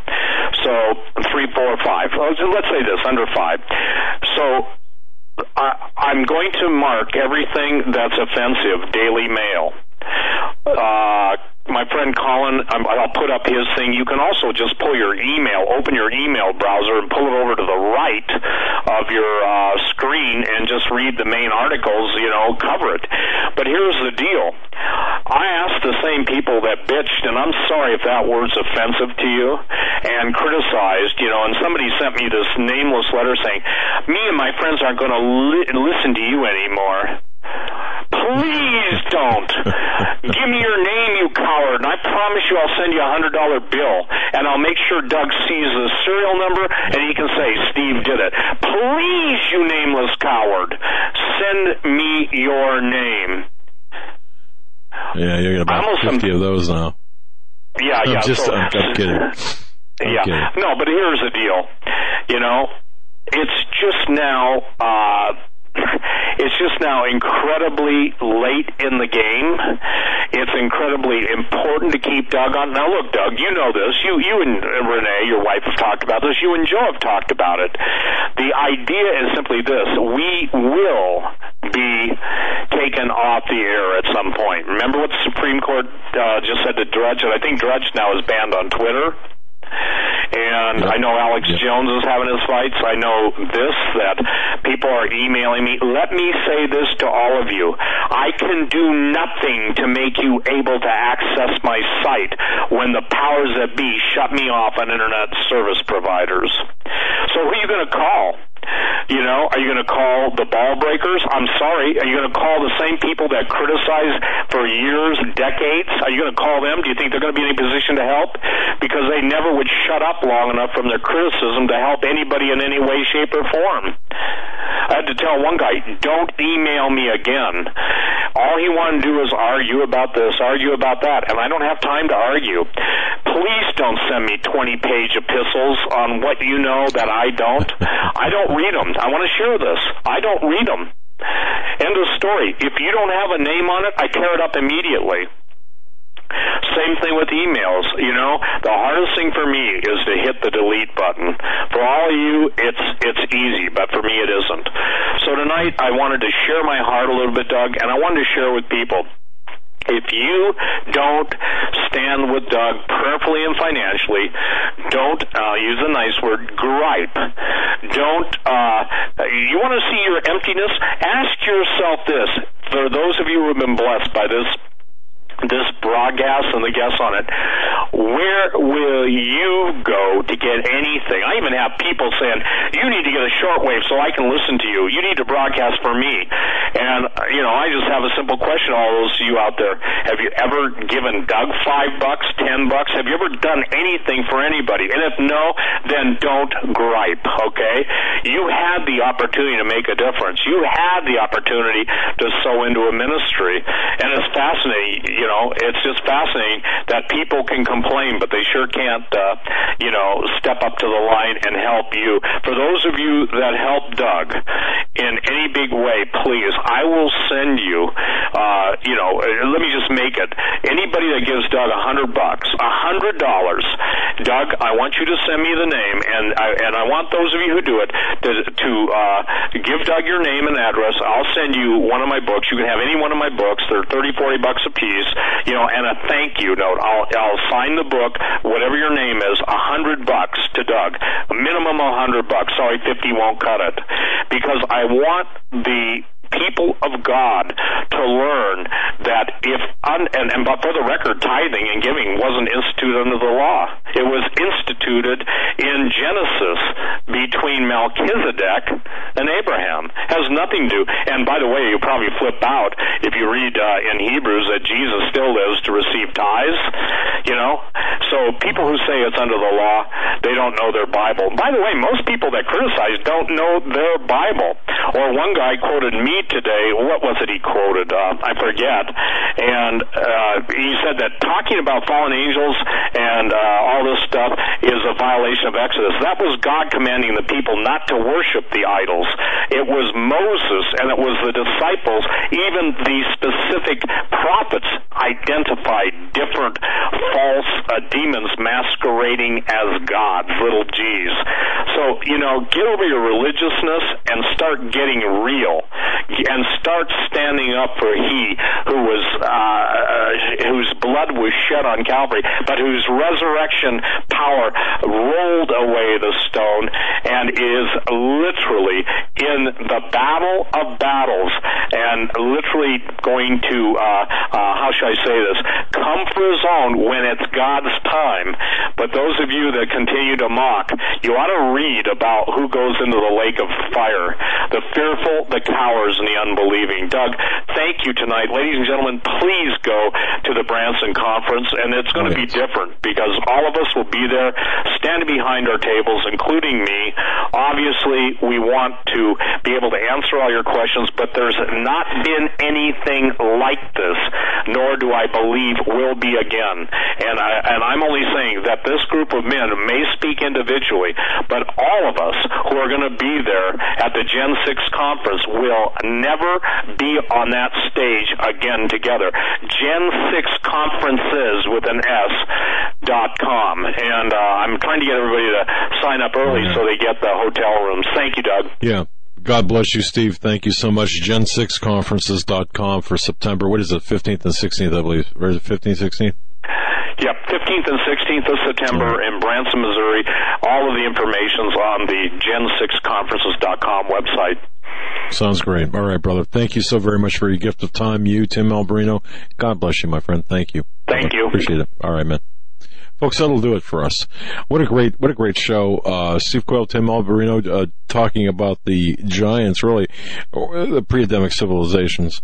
And of course, um, that, that was just, that was very interesting. And, and, I, and he sent me a cartoon during the break. I don't know if you saw it.